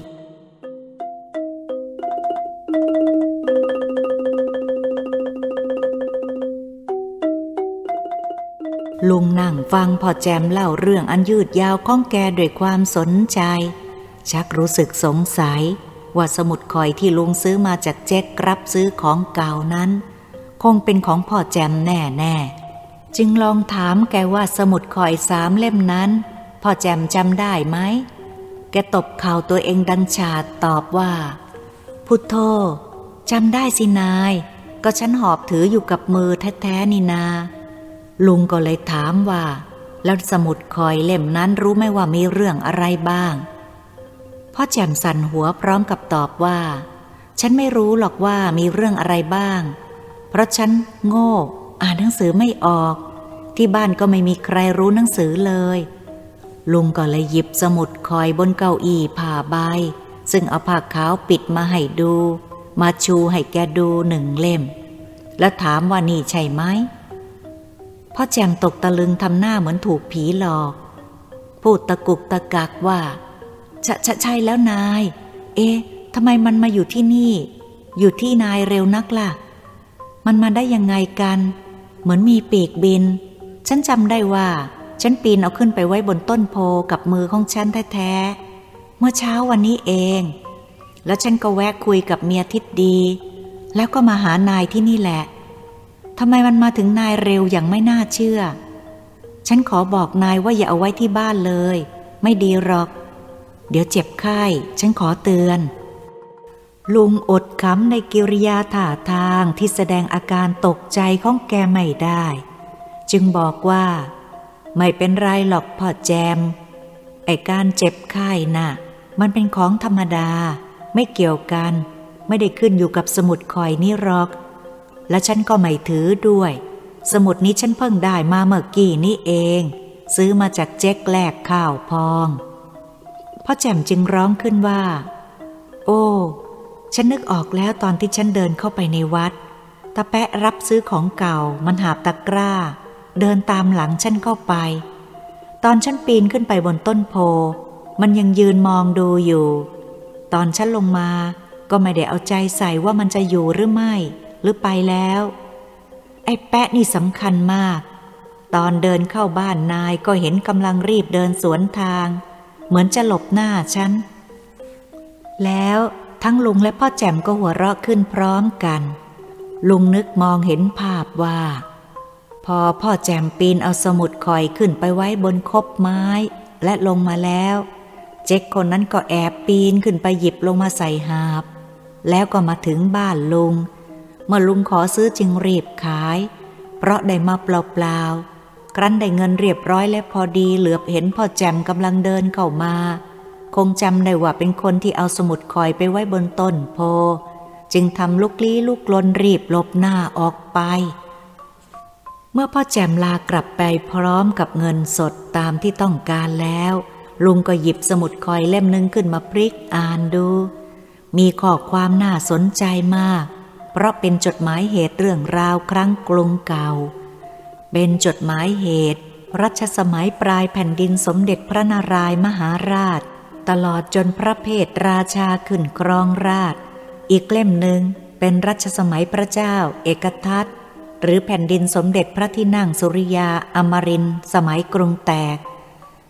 ลุงได้อ่านรู้สึกมีเรื่องน่ารู้มาก อีกเล่มหนึ่ง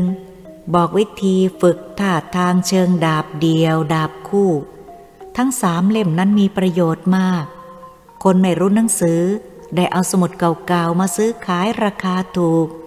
สมุดจารึกจดหมายเหตุครั้งสมัยโบราณมีค่ายิ่ง คงถูกทำลายลงแบบนี้มากมาย น่าเศร้าใจ วันนั้นลุงของเพื่อนผู้ใจดีได้ให้ความเป็นกันเองอย่างสนิทสนม ทำให้ข้าพเจ้านึกเคารพนับถือบูชาน้ำใจของท่านยิ่งขึ้น เพราะท่านไม่ถือตัว ไม่ได้ถือว่าข้าพเจ้าเด็กเกินกว่าที่ท่านจะเป็นผู้ใหญ่จะเอาใจใส่ ให้ความเป็นกันเองมากเช่นนี้ เกรงความใจดีของท่าน เกิดความเคารพนับถือจากใจจริง ยังไม่รู้ลืม แม้ในปัจจุบันนี้ข้าพเจ้านึกแล้วทำให้ระลึกถึงท่านอย่างฝังใจ ข้าพเจ้าไม่สามารถจะลืมได้ ทุกครั้งเมื่อเห็นสมุดคอยโบราณ ไม่ว่าที่ใดจะต้องนึกถึงท่าน เมื่อคุณลุงพาเราขึ้นไปบนบ้าน ท่านแดนแนะนำคุณป้าและลูกๆของท่านให้ข้าพเจ้ารู้จัก ทุกคนให้ความเอ็นดู ให้ความสนิทสนมเป็นกันเอง ท่านยังเลี้ยงอาหารเที่ยง กินอย่างกันเองเหมือนข้าพเจ้าเป็นลูกหลานที่สนิทของท่านทำให้ข้าพเจ้านึกว่า ตัวเป็นคนมีบุญได้พบท่านผู้ใหญ่ ไม่ถือตัวกลับให้ความเป็นกันเอง น้อยนักที่เด็กรุ่นนี้จะได้พบทำให้เกิดความอบอุ่น ท่านได้สั่งให้คนไปหาผลไม้สวนมาเป็นของหวานทำให้อดนึกเปรียบเทียบผู้ใหญ่รุ่นเมื่อข้าพเจ้ายังอยู่ในวัยรุ่น กับในยุคปัจจุบันนี้แล้ว ก็เศร้าใจ เพราะความเจริญทางวัตถุทำให้จิตใจต่ำลง ทำให้เด็กขาดความเคารพผู้ใหญ่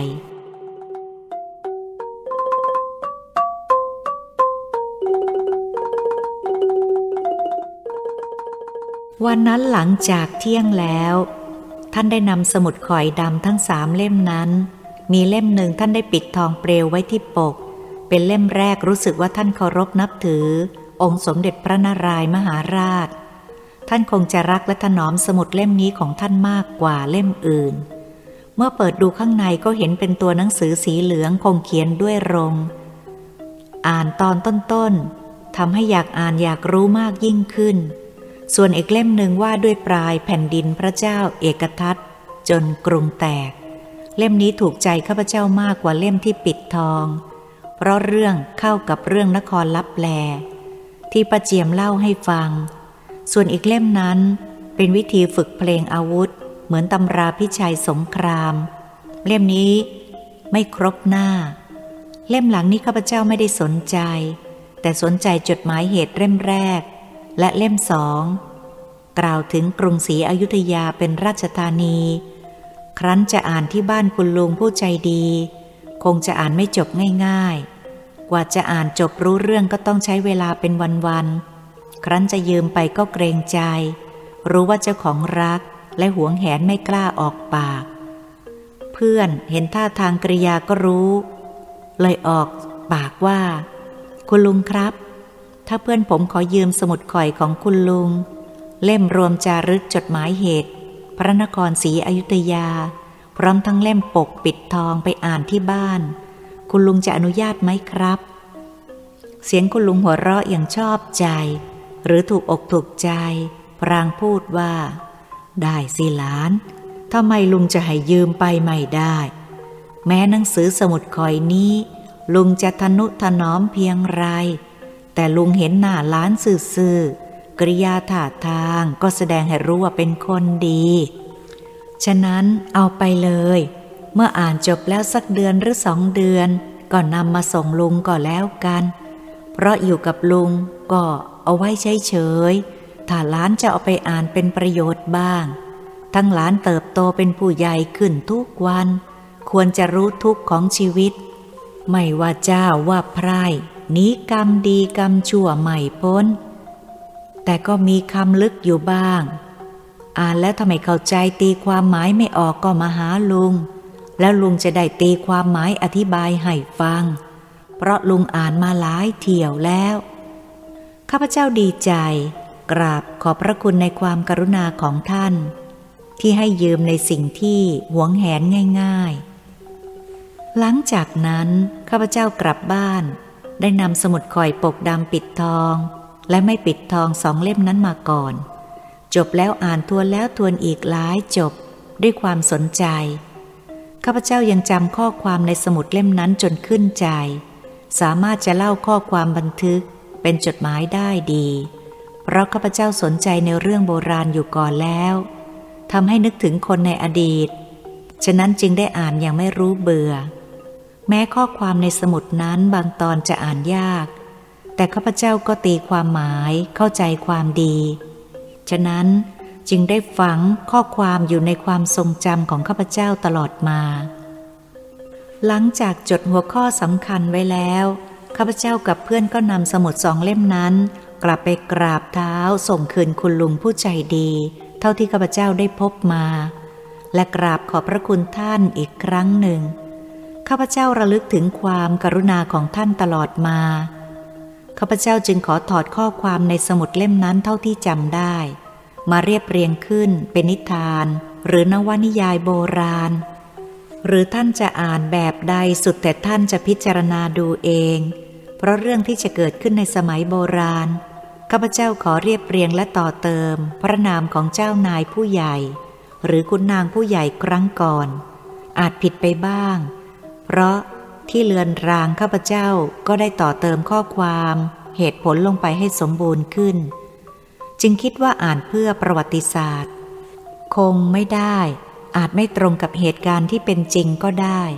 ข้าพเจ้าขอเพียงให้ท่านอ่านเป็นนิทาน ที่เก็บเล็กผสมน้อยมาเล่าให้ท่านฟัง เขียนขึ้นในชุดนิทานชีวิต หรือ เงาบุญเงาบาป เท่าที่ข้าพเจ้ามีความพอใจ และคิดว่านิทานเรื่องนี้ คงจะให้ประโยชน์ไม่มากก็น้อย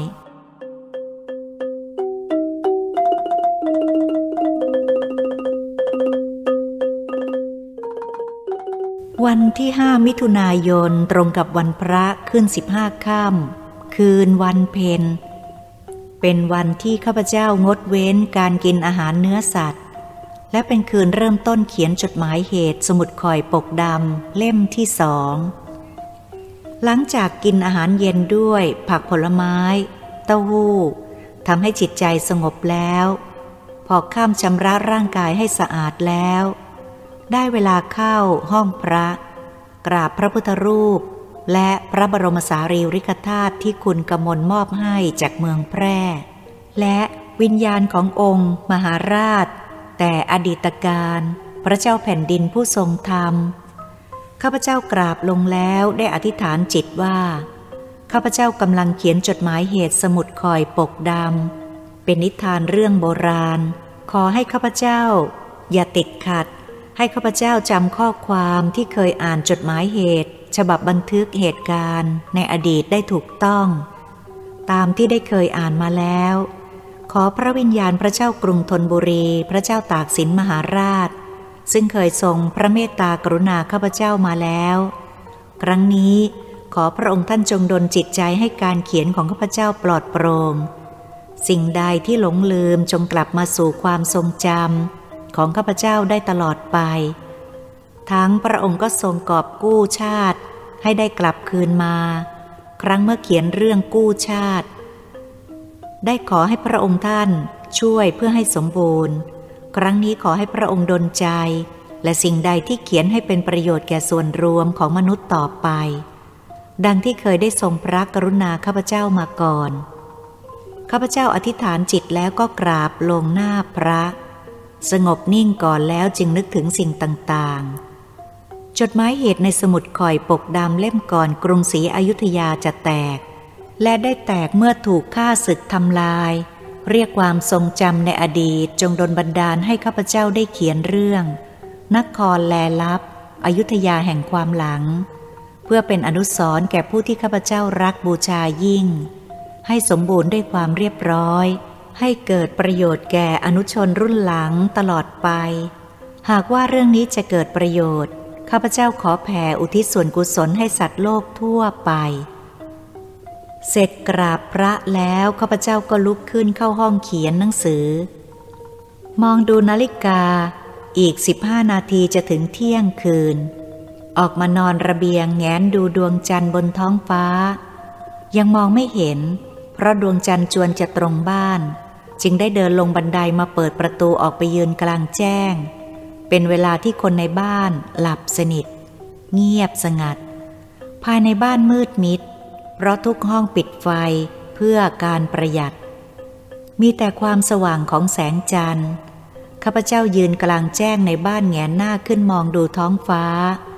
คืนนั้นแม้จะมีเมฆฝนแต่หัวค่ำแต่เกือบจะถึงเที่ยงคืน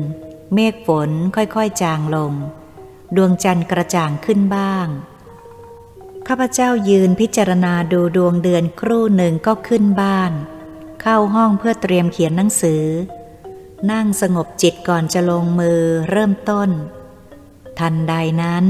ได้ยินเสียงเพลงไทยทำนองเก่าๆ ซึ่งข้าพเจ้าชอบเพลงไทยเดิมอยู่แล้ว ฟังแล้วคิดว่าคงจะเป็นวิทยุหลังเที่ยงคืน เป็นเพลงมโหรีแว่วๆ มาแต่ไกล ไม่รู้วิทยุสถานีไหนมาทางทิศใดทำนองเพลงแปลก ฟังแล้วเย็นหูเย็นใจ แต่เสียงไม่ติดต่อประเดี๋ยวค่อยๆ แผ่วเบา ประเดี๋ยวก็ดังชัดเจน แล้วก็หายไป ประเดี๋ยวดังขึ้นมาอีก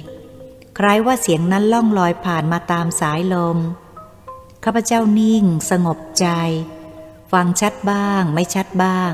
เสียงเพลงนั้นไพเราะมาก นึกเสียดาย เสียงดังๆ ค่อยๆ จึงรีบจัดแจง เปิดวิทยุฟังเองดีกว่า มองดูนาฬิกา เห็นเลยเที่ยงคืนย่างเช้าวันใหม่แล้ว เสียงยังดัง ๆ ค่อยๆ ตลอดเวลา แต่ข้าพเจ้าปรับหาคลื่นวิทยุเท่าไหร่ก็ไม่พบ ไม่ว่าคลื่นสั้นหรือคลื่นยาว จึงปิดวิทยุกลับมานั่งฟังเสียงเพลงประหลาดอยู่ริมหน้าต่าง จนเสียงนั้นเงียบหายไป ข้าพเจ้าจึงได้เข้ามานั่งโต๊ะเขียนหนังสือ เวลานั้นเริ่มผ่านหนึ่งนาฬิกาแล้ว ขอท่านโปรด อ่าน พิจารณา จะอ่านเป็นนิทาน โบราณ คงจะทำให้จิตใจสบายกว่า อ่านเป็นเรื่องเป็นราว เพราะข้าพเจ้าแทรกข้อความไว้ในเรื่องนี้ไม่น้อย ดังต่อไปนี้ แผ่นดินสมเด็จพระบรมราชาธิราชที่สามพระบรมโกศหลังจากประหารเจ้าฟ้าอภัยผู้ซึ่งเป็นพระราชบุตรของสมเด็จพระเจ้าท้ายสะ พระราชบิดาทรงยกราชสมบัติให้ขึ้นครอง พระมหาอุปราชไม่พอพระทัยจึงใช้อำนาจยกไพร่พลเข้า ช่วงชิงราชสมบัติฆ่าฟันไพร่พลล้มตายเป็นจำนวนมากมาย เมื่อจับเจ้าฟ้าอภัยได้ก็ประหารด้วยท่อนจันทร์ แล้วขึ้นครองราช ครั้นเมื่อถึงปลายแผ่นดินรัชสมัยบรมโกศทรงประชวรหนัก ก่อนจะเสด็จสวรรคต เกิดความไม่สงบในหมู่พระญาติพระวงศ์และเหล่าราชบุตร มีเจ้านายหลายพระองค์ได้ถูกประหารด้วยท่อนจันทร์ กรรมสนองกรรม เพราะต่างก็จะรวบรวมอำนาจทำให้ไพร่พลต้องล้มตายไม่น้อย การงานแผ่นดินปั่นป่วน ผลแห่งกรรมได้ติดตามสนอง ไม่ว่าเจ้าผู้มีอำนาจยิ่งใหญ่เพียงใด หรือไพร่ยาจกเข็นใจ ทุกคนย่อมตกอยู่ใต้อำนาจในกฎแห่งกรรมหนีไม่พ้นเป็นกงเกวียน กรรมเกวียน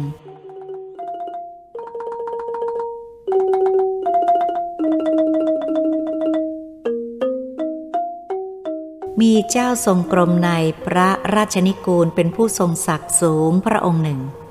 มีประชาชนชาวเมืองเคารพนับถือ ทรงเห็นว่าบ้านเมืองตกอยู่ในภาวะยุ่งยากไม่พ้นการจราจนเพราะได้ทรงพิจารณาดูถึงเจ้าหน้าที่ผู้ใหญ่ และข้าราชการแตกแยก มุ่งจะคอยทำลายห้ามหันกัน เพราะความมัวเมาอำนาจเกิดความโลภความหลง ในหมู่ผู้มีอำนาจด้วยกัน แก่งแย่งแข่งดีกัน ก็เศร้าพระทยัยพระองค์จึงไม่ทรงยุ่งเกี่ยวข้องกับราชการแผ่นดิน หาความสุขด้วยการอยู่ในวัง ศึกษาตำรับตำราลี้ลับ และโหราศาสตร์ด้วยความสงบ ไม่สนพระไทยในอำนาจราชศักดิ์ไม่เข้ากับฝ่ายหนึ่งฝ่ายใดทรงคิดว่าต่อไปก่อนที่บ้านเมืองจะเดือดร้อนทุกหย่อมย่า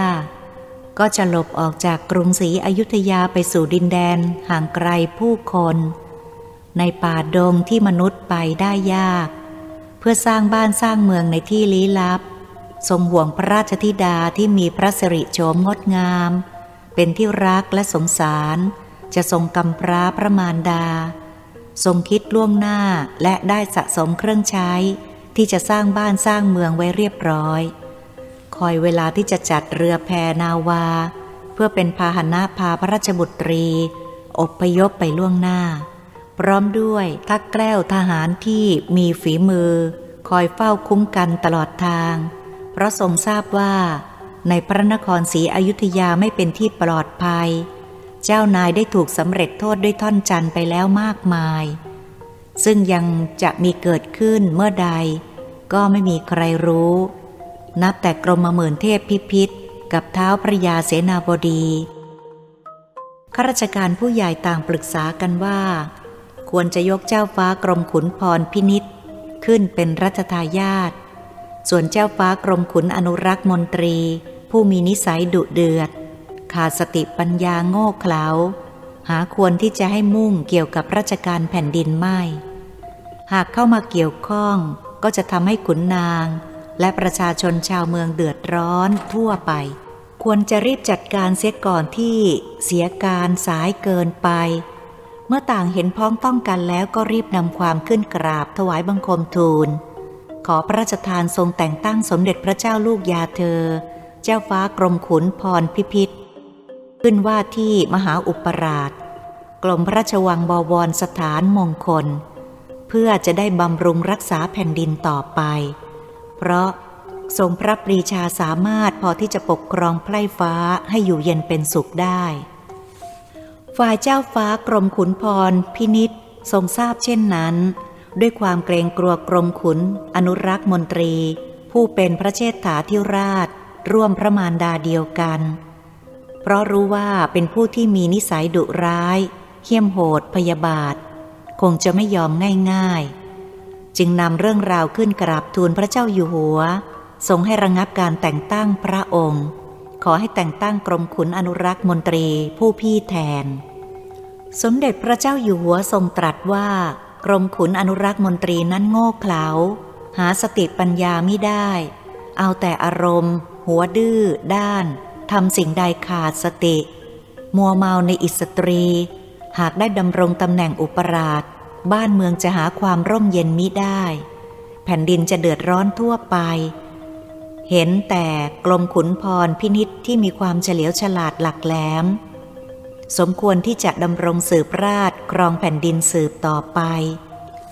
ตามคำปรึกษาของเท้าพระยามุกขมนตรีทรงเห็นสมควรแล้ว ทรงรับสั่งแกมทรงบังคับให้เจ้าฟ้ากรมขุนอนุรักษ์มนตรีไปบวชเสีย อย่าให้เข้ามากีดขวางทำความยุ่งยากในทางราชการแผ่นดิน กรมขุนอนุรักษ์ทรงแค้นพระไทย หนักจิตทรงผูกพยาบาทผู้ที่กีดกัน แต่มิอาจขัดพระราชองค์การ เพราะกลัวพระราชอาญาจำพระทัยทูลลาไปทรงผนวดที่วัดละมุดตำบลปากจันด้วยพระทัยเครียดแค้นตลอดเวลาที่ต้องถูกบังคับให้บวชด้วยจำพระทยัย ไม่ได้สนใจศึกษาทางธรรม มัวเมาคิดแต่จะแก้แค้น คอยแย่งราชสมบัติ ส่วนเจ้าฟ้ากรมขุนพรพินิษทรงได้รับพระกรุณาโปรดเกล้าจากพระเจ้าอยู่หัว ให้พระราชพิธีอุปราชาพิเศษ ขึ้นเป็นกรมพระราชวังบวรสถานมงคล ต่อมาสมเด็จพระเจ้าอยู่หัวพระบรมราชาธิราชที่สามพระบรมโกศ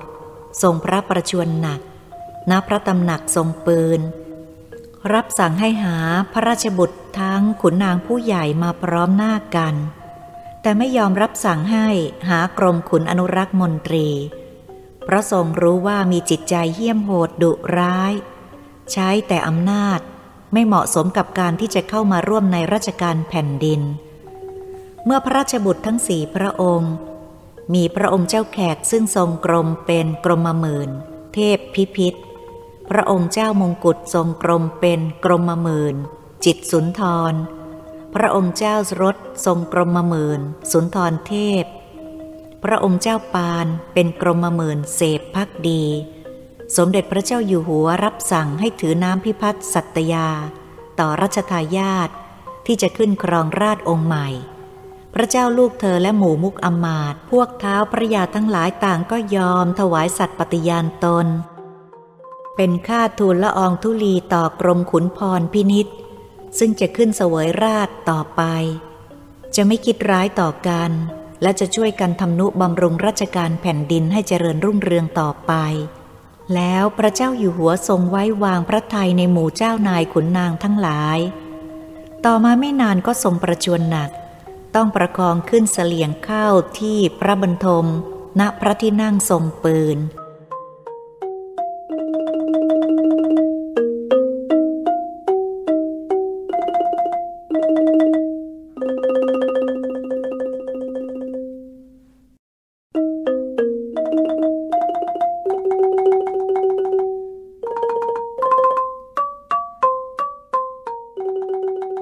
ายเจ้าฟ้ากรมขุนอนุรักษ์มนตรี ซึ่งทรงผนวดอยู่ณวัดละมุดได้มีพระทัยเคืองแค้นตลอดเวลาไม่รู้หาย เมื่อมีพวกข้าช่วงใช้ประจบสอพลอยุยง ให้รับส่งข่าวให้ทรงทราบว่า พระเจ้าอยู่หัวทรงพระประชวรหนัก คงจะเสด็จสวรรคตในไม่ช้า กรมขุนอนุรักษ์มนตรีรีบลาผนวด เสด็จมาอยู่ยังพระตำหนักสวนกระต่าย ต่อจากนั้นไม่นาน สมเด็จพระเจ้าอยู่หัวบรมโกศก็ได้เสด็จสวรรคตณพระที่นั่งทรงปืน กรมหมื่นเทพพิพิธเชิญพระแสงดาบ พระแสงกระบี่ พระแสงง้าวข้าง ให้ขุนพรพินิษรักษา ชาวที่เชิญตามเสด็จกรมพระราชวังบวรไปสู่ตำหนัก เจ้าสามกรม มีกรมหมื่นสุนทรเทพ กรมหมื่นเสพพิทักษ์ กรมหมื่นจิตสุนทร รับสั่งให้เจ้าพระยาอภัยราชา พระยาพระครัง พระยารัตนาธิเบศปิดประตูมหาราชวังตามธรรมเนียมประเพณี ที่ผลัดเปลี่ยนแผ่นดินใหม่ เมื่อเจ้าฟ้ากรมขุนอนุรักษ์มนตรีเสด็จมาตรัสเรียกกรมหมื่นเทพพิพิธให้ออกไป แล้วรับสั่งให้เชิญหีบพระแสง ในเรือนต้นเอาไปไว้ในตำหนักสวนกระต่ายทั้งสิ้น กรมหมื่นจิตสุนทรเห็นเช่นนั้นก็ตกพระทยัยรู้ว่ากรมขุนอนุรักษ์มนตรี เข้ามายุ่งในราชการแผ่นดิน คราวนี้กรุงศรีอยุธยาคงจะมีความวุ่นวายเกิดขึ้น หาความสงบได้ยาก พระองค์ก็รีบเสด็จกลับพระตำหนักส่วนพระองค์ เมื่อเวลาใกล้ค่ำมีพระบรรทูลให้พาข้าทูลละอองพระบาทน้อยใหญ่เข้าประชุม ที่ศาลาลูกขุน เพื่อจะปรึกษาราชการแผ่นดิน เจ้าสามกรมได้ตระหนักว่า ต่อไปนี้แผ่นดินกรุงศรีอยุธยาจะไม่มีความสงบ หากเจ้าฟ้ากรมขุนอนุรักษ์มนตรีเข้ามา ยุ่งในราชการแผ่นดิน คิดว่าควรจะป้องกันภัยไว้ก่อน จึงให้พวกข้าหลวงในเจ้าสามกรม รวบรวมไพร่พลพร้อมด้วยศาสตราวุธครบมือ คอยป้องกันควบคุมความไม่สงบ โดยกลัวเจ้าฟ้ากรมขุนอนุรักษ์มนตรีจะก่อขึ้น เพราะรู้พระองค์ว่า เจ้าฟ้ากรมขุนอนุรักษ์มนตรี ทรงอาฆาตพยาบาท ทั้งเป็นผู้ที่ขาดศีลธรรม หากได้เข้ามาเป็นใหญ่แล้ว พระองค์ทั้งสามจะเป็นอันตรายไม่ปลอดภัย ความปั่นป่วนในศาลาลูกขุน ไม่เป็นอันสงบ การปรึกษาราชการแผ่นดินก็ไม่ได้ผล เพราะขุนนางมุขมนตรีต่างวันกลัวภัยจะเกิดขึ้น กรมราชวังบวร มีพระบรรทูลให้นิมนต์พระราชาคณะอารัธนาเข้ามา เพื่อกล่าวเล้าโลมใจเจ้าสามกรมไกล่เกลี่ยให้สมัครสมานสามัคคีกัน พระเจ้าสามกรมไม่ยอมลงกรมขุนอนุรักษ์มนตรี พระราชาคณะได้พยายามเจรจาไกล่เกลี่ยอ้อนวอน เจ้าสามกรมหลายตลบ เพราะเจ้าสามกรมไม่ทรงเชื่อสัจจะของกรมอนุรักษ์มนตรี จนจวนจะใกล้รุ่งสว่าง จนเจ้าสามกรมทรงพระทัยอ่อน จึงยอมทำตามสัตย์สาบาน ถวายทั้งสามพระองค์ ต่อมาเวลาบ่ายวันหนึ่ง เจ้าสามกรมได้เสด็จมาพร้อมกัน เพื่อเข้าเฝ้ากรมราชวังบวรตามรับสั่งเจ้าฟ้ากรมขุนอนุรักษ์มนตรีได้ละสัจจะคำปฏิญาณ เตรียมไพร่พลซุ่มซ่อนไว้ข้างประตูทางเข้าในพระราชวัง เมื่อเจ้าสามกรมผ่านเข้ามาไม่ทันรู้ นึกว่าได้ให้สัตว์สาบานว่าจะจงรักภักดีต่อเจ้าฟ้ากรมขุนอนุรักษ์มนตรีไปแล้ว ไม่รู้จะทรงถูกหักหลัง จึงไม่ได้ระมัดระวังตัว จึงถูกพวกเจ้ากรมอนุรักษ์มนตรีจับตัวไว้ได้ รมหมื่นเสพพักดีนั้นมีน้ำพระทัยกล้าหาญแม้จะรู้ว่าเสียทีเขาแล้วก็ต้องตายก็ไม่ยอมท้อ ร้องบริพาทออกไปว่า มนุษย์ใดเสียสัจจะสาบานนั้น กรรมย่อมตามสนองในวันข้างหน้า เราเสียดายที่ไม่ได้มีโอกาสอยู่ดูวันตายของมนุษย์อสัจจะ ก่อนตายต้องทุกข์ทรมานสาหัส ในวันข้างหน้า กรรมจะตามสนองไม่มีวันหนีพ้น วนกรมหมื่นจิตสุนทรผู้พี่นั้นมีพระทัยอ่อน ทรงกันแสงกลัวตาย ร้องผัดผ่อนขอชีวิต กรมหมื่นเสพพิทักษ์นั้นปลอบให้กำลังใจเจ้าพี่ว่า คนเราเกิดมาแล้วต้องตายด้วยกัน เพียงแต่ช้าหรือเร็วเท่านั้น ก้มหน้ากัดฟันรับกรรมนั้นเถิดเจ้าพี่ มนุษย์อสัตจะหนีกรรมไปไม่พ้น นับแต่สร้างกรุงศรีอยุธยามา ผู้ที่เกิดมาในมหาเสวตฉัตรนั้น จะมีใครตายดีสักคน กรรมย่อมวนเวียนตามสนองตลอดมา แล้วกรมขุนอนุรักษ์มนตรีมีรับสั่งกับเจ้าอาทิตย์ว่า เขาทำกับพระบิดาเจ้าอย่างใด เจ้าก็ทำกับเขาเช่นนั้น แล้วให้ลงพระอาญาสำเร็จโทษเจ้าสามกรมด้วยท่อนจันทร์เมื่อเจ้าสามกรมสิ้นพระชนชีพแล้ว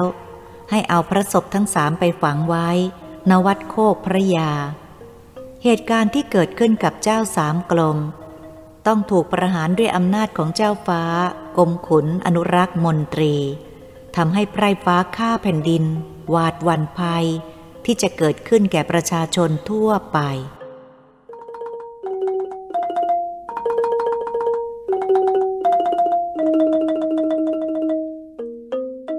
จากนั้นท้าวพระยามุขมนตรีจัดทำพระราชพิธีตามประเพณี อัญเชิญสมเด็จพระเจ้าอยู่หัวกรมพระราชวังบวร เจ้าฟ้ากรมขุนพรพินิษขึ้นเป็นกษัตริย์ครองราชสืบสันตติวงศ์ต่อไป ทรงพระนามว่า สมเด็จพระบรมราชาธิราชที่สี่กรมขุนพรพินิษอันกรมขุนอนุรักษ์มนตรีมุ่งหวังราชสมบัติอยู่แล้ว แม้จะอัญเชิญกรมราชวังบวรสถานมงคล กรมขุนพรพินิษขึ้นครองราชแล้วก็ดี กรมขุนอนุรักษ์มนตรีเสด็จขึ้นไปอยู่บนพระที่นั่งสุริยาตอมรินมิยอมเสด็จกลับตำหนักแห่งตน สมเด็จพระเจ้าแผ่นดินก็ไม่สามารถจะเชิญเสด็จลงจากพระที่นั่ง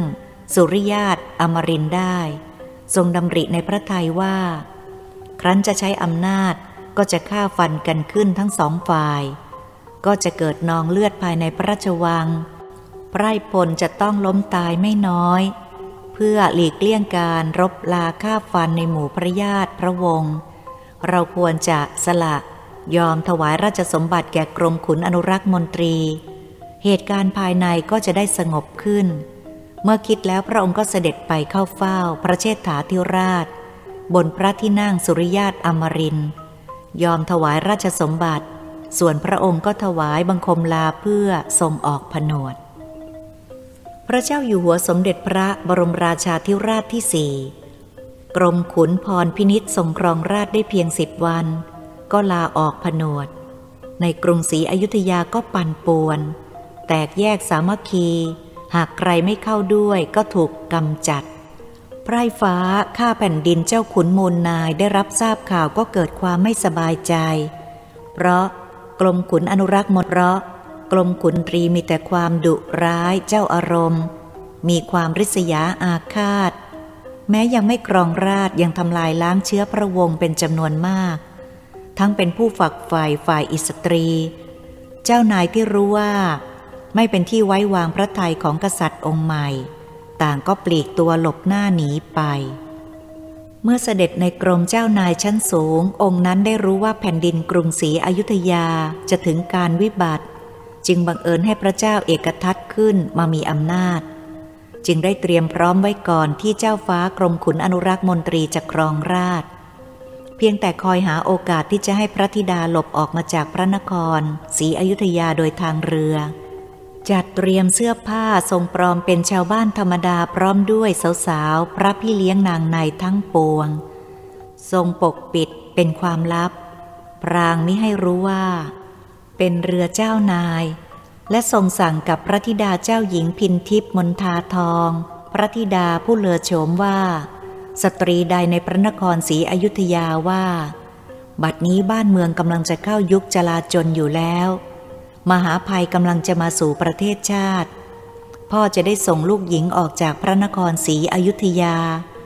หาที่อยู่อาศัยเป็นที่ห่างไกลออกไปแสวงหาที่ทางไว้สร้างเป็นเมืองลี้ลับ พ่อจะให้เป็นเมืองมีสัจจะมีศีลธรรม พ่อได้อบรมสั่งสอนลูกแต่เล็กในเรื่องศีลธรรม และให้ลูกนำไปอบรมสั่งสอนพวกเหล่าพี่เลี้ยงนางนม และสาวๆ ซึ่งอยู่ในความดูแลของลูก เพื่อจะไปสู่ดินแดนลี้ลับที่พ่อตั้งใจไว้ ให้ลูกหญิงไปก่อน ส่วนพ่อจำเป็นจะต้องอยู่รับหน้าทางในกรุงนี้ไว้ก่อน ทรัพย์สินสมบัติเครื่องมือที่จะสร้างเมืองใหม่ พ่อได้บรรจุบรรทุกอยู่ในเรือพร้อมแล้ว เมื่อได้ที่อยู่แน่นอนสร้างเป็นนครลี้ลับ เป็นทางห่างไกลพ้นภัยแล้ว ได้ส่งทหารสักสองคนมารับ พ่อจะติดตามไปภายหลัง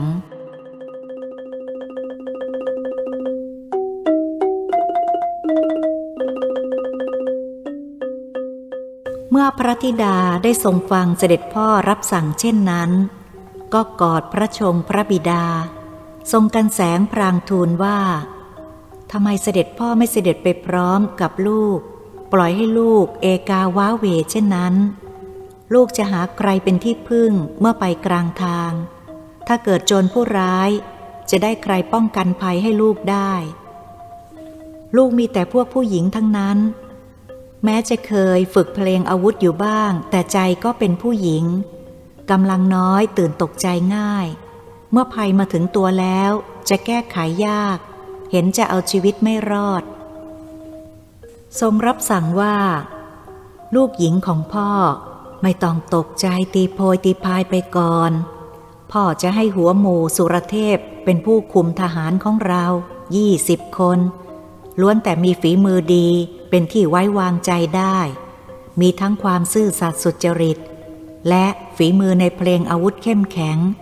คุ้มกันไปส่งลูกหญิงในสถานที่ปลอดภัย แล้วก็ให้ทหารหมู่นี้ไปสร้างนคร พ่อตั้งใจจะให้เป็นนครที่มีพลเมืองอยู่ในสัจธรรม เป็นเมืองที่มีพร้อมไม่ต้องพึ่งใคร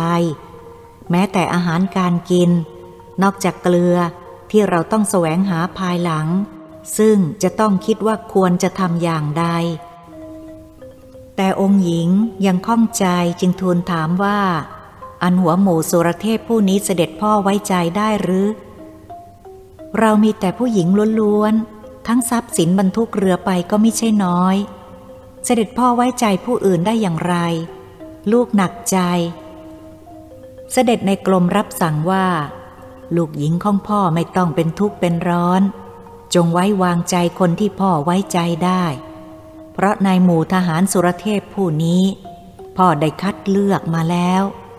ทั้งนิสัยใจคอมีความซื่อสัตย์สุจริต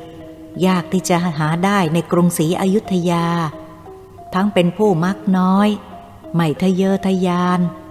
แล้วฝีมือเยี่ยมในเชิงเพลงอาวุธ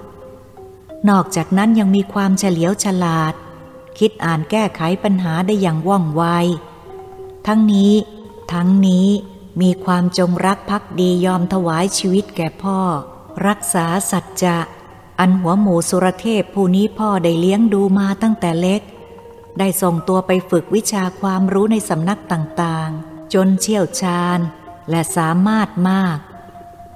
คงจะพาลูกหญิงของพ่อไปสู่สถานที่ที่พ่อต้องการได้อย่างปลอดภัย อันเจ้าหญิงที่ดาของเสด็จในกรมองค์นี้ ก่อนคลอดพระมารดาได้ฝันเห็นว่า มีเทพธิดาองค์หนึ่งลอยมาอยู่ตรงหน้าแล้วดีดพิน มีรูปร่างสง่าสวยงามมาก มีดอกมณฑาแซมอยู่ที่ผม เสียงพินที่ดีดนั้นมีเสียงกังวานไพเราะเพราะปริ้ง พระมารดาขององค์หญิงเคลิบเคลิ้มไปด้วยเสียงพิน และรูปร่างของเทพธิดาองค์นั้น เมื่อทรงคลอดออกมา พระบิดาจึงตั้งชื่อตามความฝันว่า พินทิพมนทาทอง เมื่อทรงพระเยาว์ชอบแงนหน้าขึ้นมองดูดวงจันทร์บนท้องฟ้า เสด็จพ่อจึงตั้งฉายาเล่นว่า เจ้าหญิงจันเจ้า เป็นที่รักอย่างสุดสวัสดของพระญาติพระวงศ์เพราะทรงมีกิริยาเรียบร้อย รับสั่งเสียงอ่อนหวานกว่าเด็กในวัยเดียวกัน ทั้งยังทรงสามารถดีดพินได้อย่างไพเราะ เมื่อยังทรงอายุยาวพระบิดาได้หาเด็กหญิงที่มีอายุในวัยเดียวกันจำนวนมาก มาเป็นเพื่อนร่วมฝึกเล่นมโหรี เจ้าหญิงสามารถควบคุมดนตรีเล่นได้ไม่แพ้มโหรีวงในพระนครศรีอยุธยาที่มีชื่อ เมื่อเติบโตมีรูปโฉมงดงามกว่าหญิงใดในพระนครศรีอยุธยา แต่พระบิดาทรงซ่อนไว้แต่ในวัง ไม่ให้เป็นที่พบเห็นแก่ผู้คนภายนอกทั้งหลาย เมื่อองค์หญิงแตกเนื้อสาว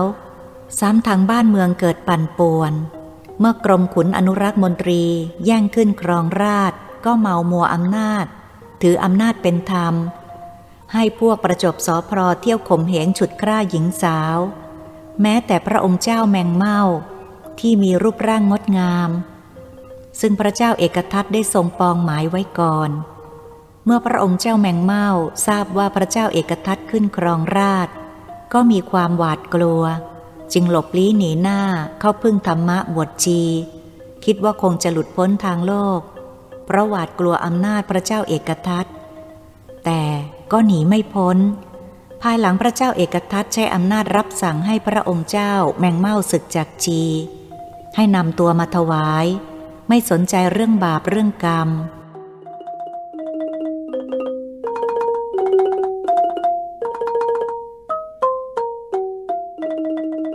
แม้ข่าวศึกทางพม่าได้กรีธาทัพเข้ามาตีชายแดน ใบบอกข่าวศึกว่า ทัพหน้าฆ่าศึกได้ยกเข้าจู่โจม เข้าตีเมืองมาริดเมืองตะนาวสี เขตแคว้นของไทยต้องเสียแก่ทัพหน้าฆ่าศึก กรมการเมืองมีไพร่พลน้อยต้องแตกพ่ายหนีเข้าป่า จึงยึดได้เมืองทั้งสอง บัดนี้ทัพหลวงของข้าศึกกำลังจะยกมุ่งเข้า ดินแดนไทย เหตุที่ข้าศึกบุกรุกเข้าดินแดนไทยครั้งนั้น ก็เพราะสืบทราบว่า ทางพระนครศรีอยุธยาเกิดแตกแยกสามัคคี ในนครหลวงขาดคนดีมีฝีมือ จึงฉวยโอกาสยกทัพเข้าย่ำยี องค์พระเจ้าเอกทัตก็ยังมัวลุ่มหลงแต่ในทางกามารมมั่วสุมพวกอิสตรีไม่ได้เอาใจใส่ต่อราชการบ้านเมือง ปล่อยให้ขุนนางในทหารที่ขาดความรู้จัดการไปตามแกน ทหารมีฝีมือดีๆ ที่สามารถจะยับยั้งข้าศึกไว้ได้ก็หาตัวไม่ได้ ในพระนครศรีอยุธยาหมดคนดี เพราะต่างแก่งแย่งชิงอำนาจ ผู้ใดมีความเก่งกล้าฝีมือเข้มแข็ง มีสติปัญญาก็ได้ถูกลอบฆ่า หรือมิฉะนั้นก็ใช้อำนาจเถื่อน ถูกกล่าวหาว่าเป็นกบฏ ถูกจับเคี่ยนจนตาย หรือที่มีก็ต้องถูกจับขังในคุก เพราะไม่ต้องการให้คนอื่นดีกว่าพวกของตน แม้ขุนนางข้าราชการคนใด มีประชาชนเคารพรักมากเท่าไร ก็ย่อมเป็นภัยแก่ตนมากเท่านั้น เป็นเรื่องธรรมดาในยุคนั้น ข่าวศึกทำให้ผู้คนพลเมืองปั่นป่วน หาผู้นำทางทหารเป็นคนที่เข้มแข็งในการงานราชการสงครามสามารถเองชนะข้าศึกศัตรูก็หาตัวไม่ได้ เหลือแต่พวกประจบสอพลอ มีแต่พวกอ่อนแอ ครั้นมีเหตุการณ์เกิดขึ้นกับบ้านเมืองก็ตกใจแตกตื่น เพราะหมดปัญญาจะคิดแก้ไข มีแต่ความหวาดกลัว ต่างก็คอยจะหลบหนีเอาตัวรอด ไม่มีความรู้ความสามารถที่จะจัดทัพ เข้าสู้พวกศัตรูที่บุกเข้ามาย่ำยี เพื่อช่วยเหลือชาติบ้านเมือง เหลือแต่พวกมีวิชาประจบสอพลอ คอยยุยงคนดีๆ ที่มีความรู้ต้องตายลงเพราะเจ้านายที่โง่เขลา ไม่คิดจะทำนุบำรุงทหารให้เข้มแข็ง เพื่อไว้เป็นกำลังป้องกันประเทศชาติ แผ่นดินไทย เพราะความประมาทมัวเมาหลงแต่อำนาจ หาความสุขทางการมรมแม้พระญาติพระวงศ์ก็ถูกทำลายไปไม่น้อย ในพระนครศรีอยุธยาว่างศึกมานาน เมื่อเกิดศึกทางชายแดนก็ไม่มีใครมีความรู้ในตำรับพิชัยสงคราม พอที่จะยกทัพออกไปต่อสู้ข้าศึก ป้องกันประเทศชาติได้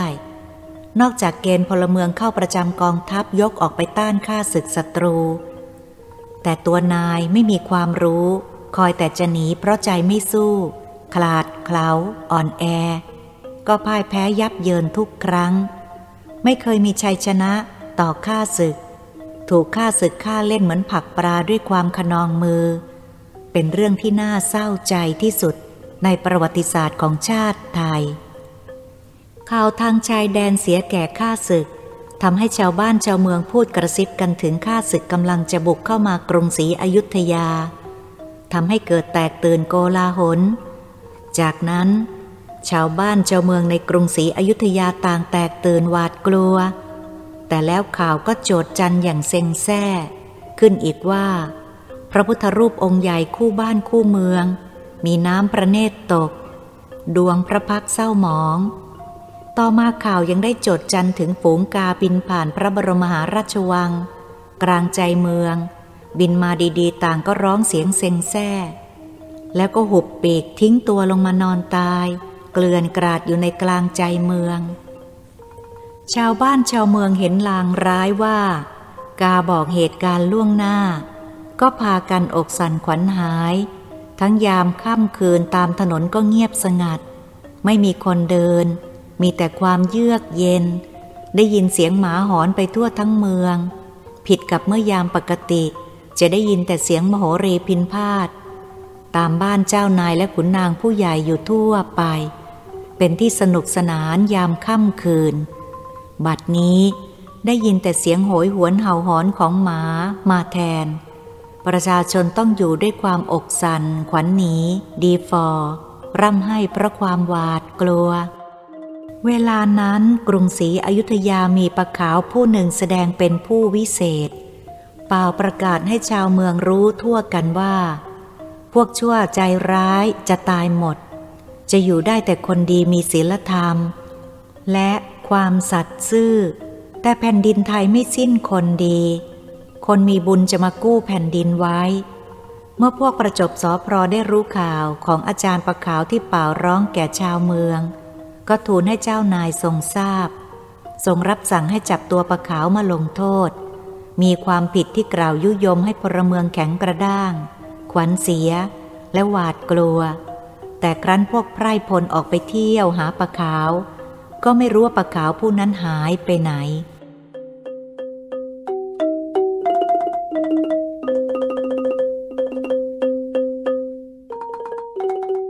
ในยุคนั้นประชาชนชาวเมืองอยู่กันอย่างสุดแสนจะทรมานทั้งทางร่างกายและจิตใจ เวลานั้นในพระนครศรีอยุธยา ได้เกณฑ์ไพร่พลและชาวเมือง รีบเร่งซ่อมแซมกำแพงเมือง หอคอยที่ชำรุดผุพังให้รีบจัดซ่อมให้แข็งแรงทุกด้าน ทุกประตูหอรบผู้คนพลเมือง ช้าง ม้า วัวควาย แตกตื่นเดินกันขวักไขวมีแต่เตรียมหนี ชาวบ้านชาวเมืองเตรียมคั่วข้าวหรือข้าวตาก จัดแจงใส่ ไทยรัดไว้กับเอวติดตัว เพื่อใช้เป็นอาหารเมื่อเวลาฉุกเฉิน เมื่อหนีข้าศึกเข้าไปหลบซ่อนในป่า จะได้ไม่อดตาย เพราะผู้ใหญ่เคยได้รับบทเรียนมาก่อน จึงสอนพวกลูกหลานต่อๆมา ทุกคนในกรุงศรีอยุธยาต่างแตกตื่นวุ่นวาย ชาวเมืองหน้าตาเศร้าหมองทุกหนัก ทางการก็เกณฑ์คนเข้าฝึกเป็นทหารให้ชำนาญ การใช้อาวุธให้คล่องเพื่อส่งไปชายแดน ป้องกันแทนพวกที่พ่ายแพ้ยับเยิน แต่จะหาครูฝึกที่ดีในกรุงศรีอยุธยาก็หายาก ได้เพียงครูฝึกที่จิตใจไม่เข้มแข็ง ฝีมืออ่อนมาเป็นครู เท่าที่จะหาได้ เสด็จในกรมท่านมองเห็นสภาพกรุงศรีอยุธยานั้นคับขันเหมือนไข้หนัก เพราะผู้คนพลเมืองแตกตื่นขวัญหนีเสียกำลังใจ ต่างก็รู้ว่าพระเจ้าเอกทัตผู้ครองแผ่นดินจะไปไม่รอด เพราะมีแต่พวกประจบสอพลอ โง่เขลาเบาปัญญา จะหาคนดีมีฝีมือ มีสติปัญญาเฉียบแหลม เพื่อป้องกันประเทศชาติก็มองไม่เห็นตัว แม้แต่เจ้านายเพียงสงสัยความเป็นตายก็จะมาถึงตน เหตุการณ์ขับขันก็ยังมัวเมาหลงไหลในความสุข กรุงศรีอยุธยาคราวนี้เห็นจะถึงการล่มจมแน่ ทรงคิดว่าถึงเวลาเห็นจะรอช้าไม่ได้ จึงรีบด่วนเรียกทหารคู่ใจที่พระองค์เคยชุบเลี้ยง และเป็นผู้มีนิสัยซื่อสัตย์จงรักภักดี ซึ่งเตรียมไว้แล้วเข้ามา ไม่ช้าหัวหมูสุรเทพเป็นหัวหน้า เป็นผู้ควบคุมทหารอีกยี่สิบนาย ก็ได้เข้ามาถวายความเคารพรายงานตัวทุกคน แล้วคอยฟังรับสั่ง เสด็จในกรมเมื่อเห็นมาพร้อมกันแล้วก็รับสั่งขึ้นว่า เราอยากจะมอบหมายธุระสำคัญ และรีบด่วนจะชักช้าไม่ได้ เราขอให้หัวหมู่สุรเทพ และทหารใต้บังคับบัญชาทั้งหลาย ให้ช่วยกันรับภาระ พาลูกหญิงของเราพร้อมหมู่หญิงทั้งหลาย และทรัพย์สินเงินทองเราได้บรรจุไว้ในเรือเป็นที่เรียบร้อยแล้ว มีทั้งเครื่องมือและสิ่งก่อสร้าง เพื่อไปหาที่ลี้ลับไกลจากผู้คน ไปสร้างบ้านสร้างเมืองใหม่ เราได้มีหนังสือกำกับ และของอาถรรพ์และพิธีได้มอบหมายให้ลูกเราไว้แล้ว เราจะสร้างเมืองที่มีผู้คนอยู่ในศีลในธรรม และไม่บริโภคเนื้อสัตว์ ไม่เบียดเบียนซึ่งกันและกัน เมื่อคืนเราได้พิจารณาดูดวงดาวบนท้องฟ้าแล้ว ขอให้พวกท่านจงคุมเรือลงไปทางใต้ แม้จะมีอุปสรรคบ้าง ก็จะผ่านพ้นไปไม่ร้ายแรง และจะไปพบสถานที่ที่จะสร้างนครลี้ลับได้ ส่วนทางเหนือวิเคราะห์ดูดวงดาวแล้ว รู้ว่าไม่ปลอดภัย ฉะนั้นพวกท่านทั้งหลาย จะรับหน้าที่ปฏิบัติงานอันนี้ให้ลุล่วงเรียบร้อยไปได้ไหม หัวหมู่สุรเทพกล่าวตอบทันทีว่า ข้าพระพุทธเจ้ากับพวกจะขอรับใช้ฝ่าบาท ไม่ว่ายากหรือง่ายจะไม่ย่อท้อ และจะขอถวายชีวิตทำกิจที่พระองค์ทรงมอบหมาย จนกว่าจะสำเร็จพยาค่ะ เมื่อในกรมได้ฟังก็พอพระทยัยรับสั่งให้พี่เลี้ยงนางนม ไปเชิญพระธิดามาโดยด่วนจำเป็นจะต้องทำความรู้จักกับหัวหมู่ทหารและไพร่พล ซึ่งจะเดินร่วมทางไปด้วยกันต่อไป ในไม่ช้าองค์หญิงได้เสด็จมาถึงพร้อมด้วยนางสนมคนสนิท ด้วยกริยาชดช้อย อ่อนโยน หัวหมู่และทหารทั้งหลายแสดงความเคารพองค์หญิงผู้ทรงศักดิ์ และสงบนิ่งคอยรับฟังสั่งเจ้านายต่อไป เสด็จในกรมได้กล่าวคำให้โอวาทว่า บัดนี้บ้านเมืองกรุงศรีอยุธยาเกิดความปั่นป่วน เพราะเจ้านายขาดความเป็นธรรม จึงเกิดเป็นก๊กเป็นลาว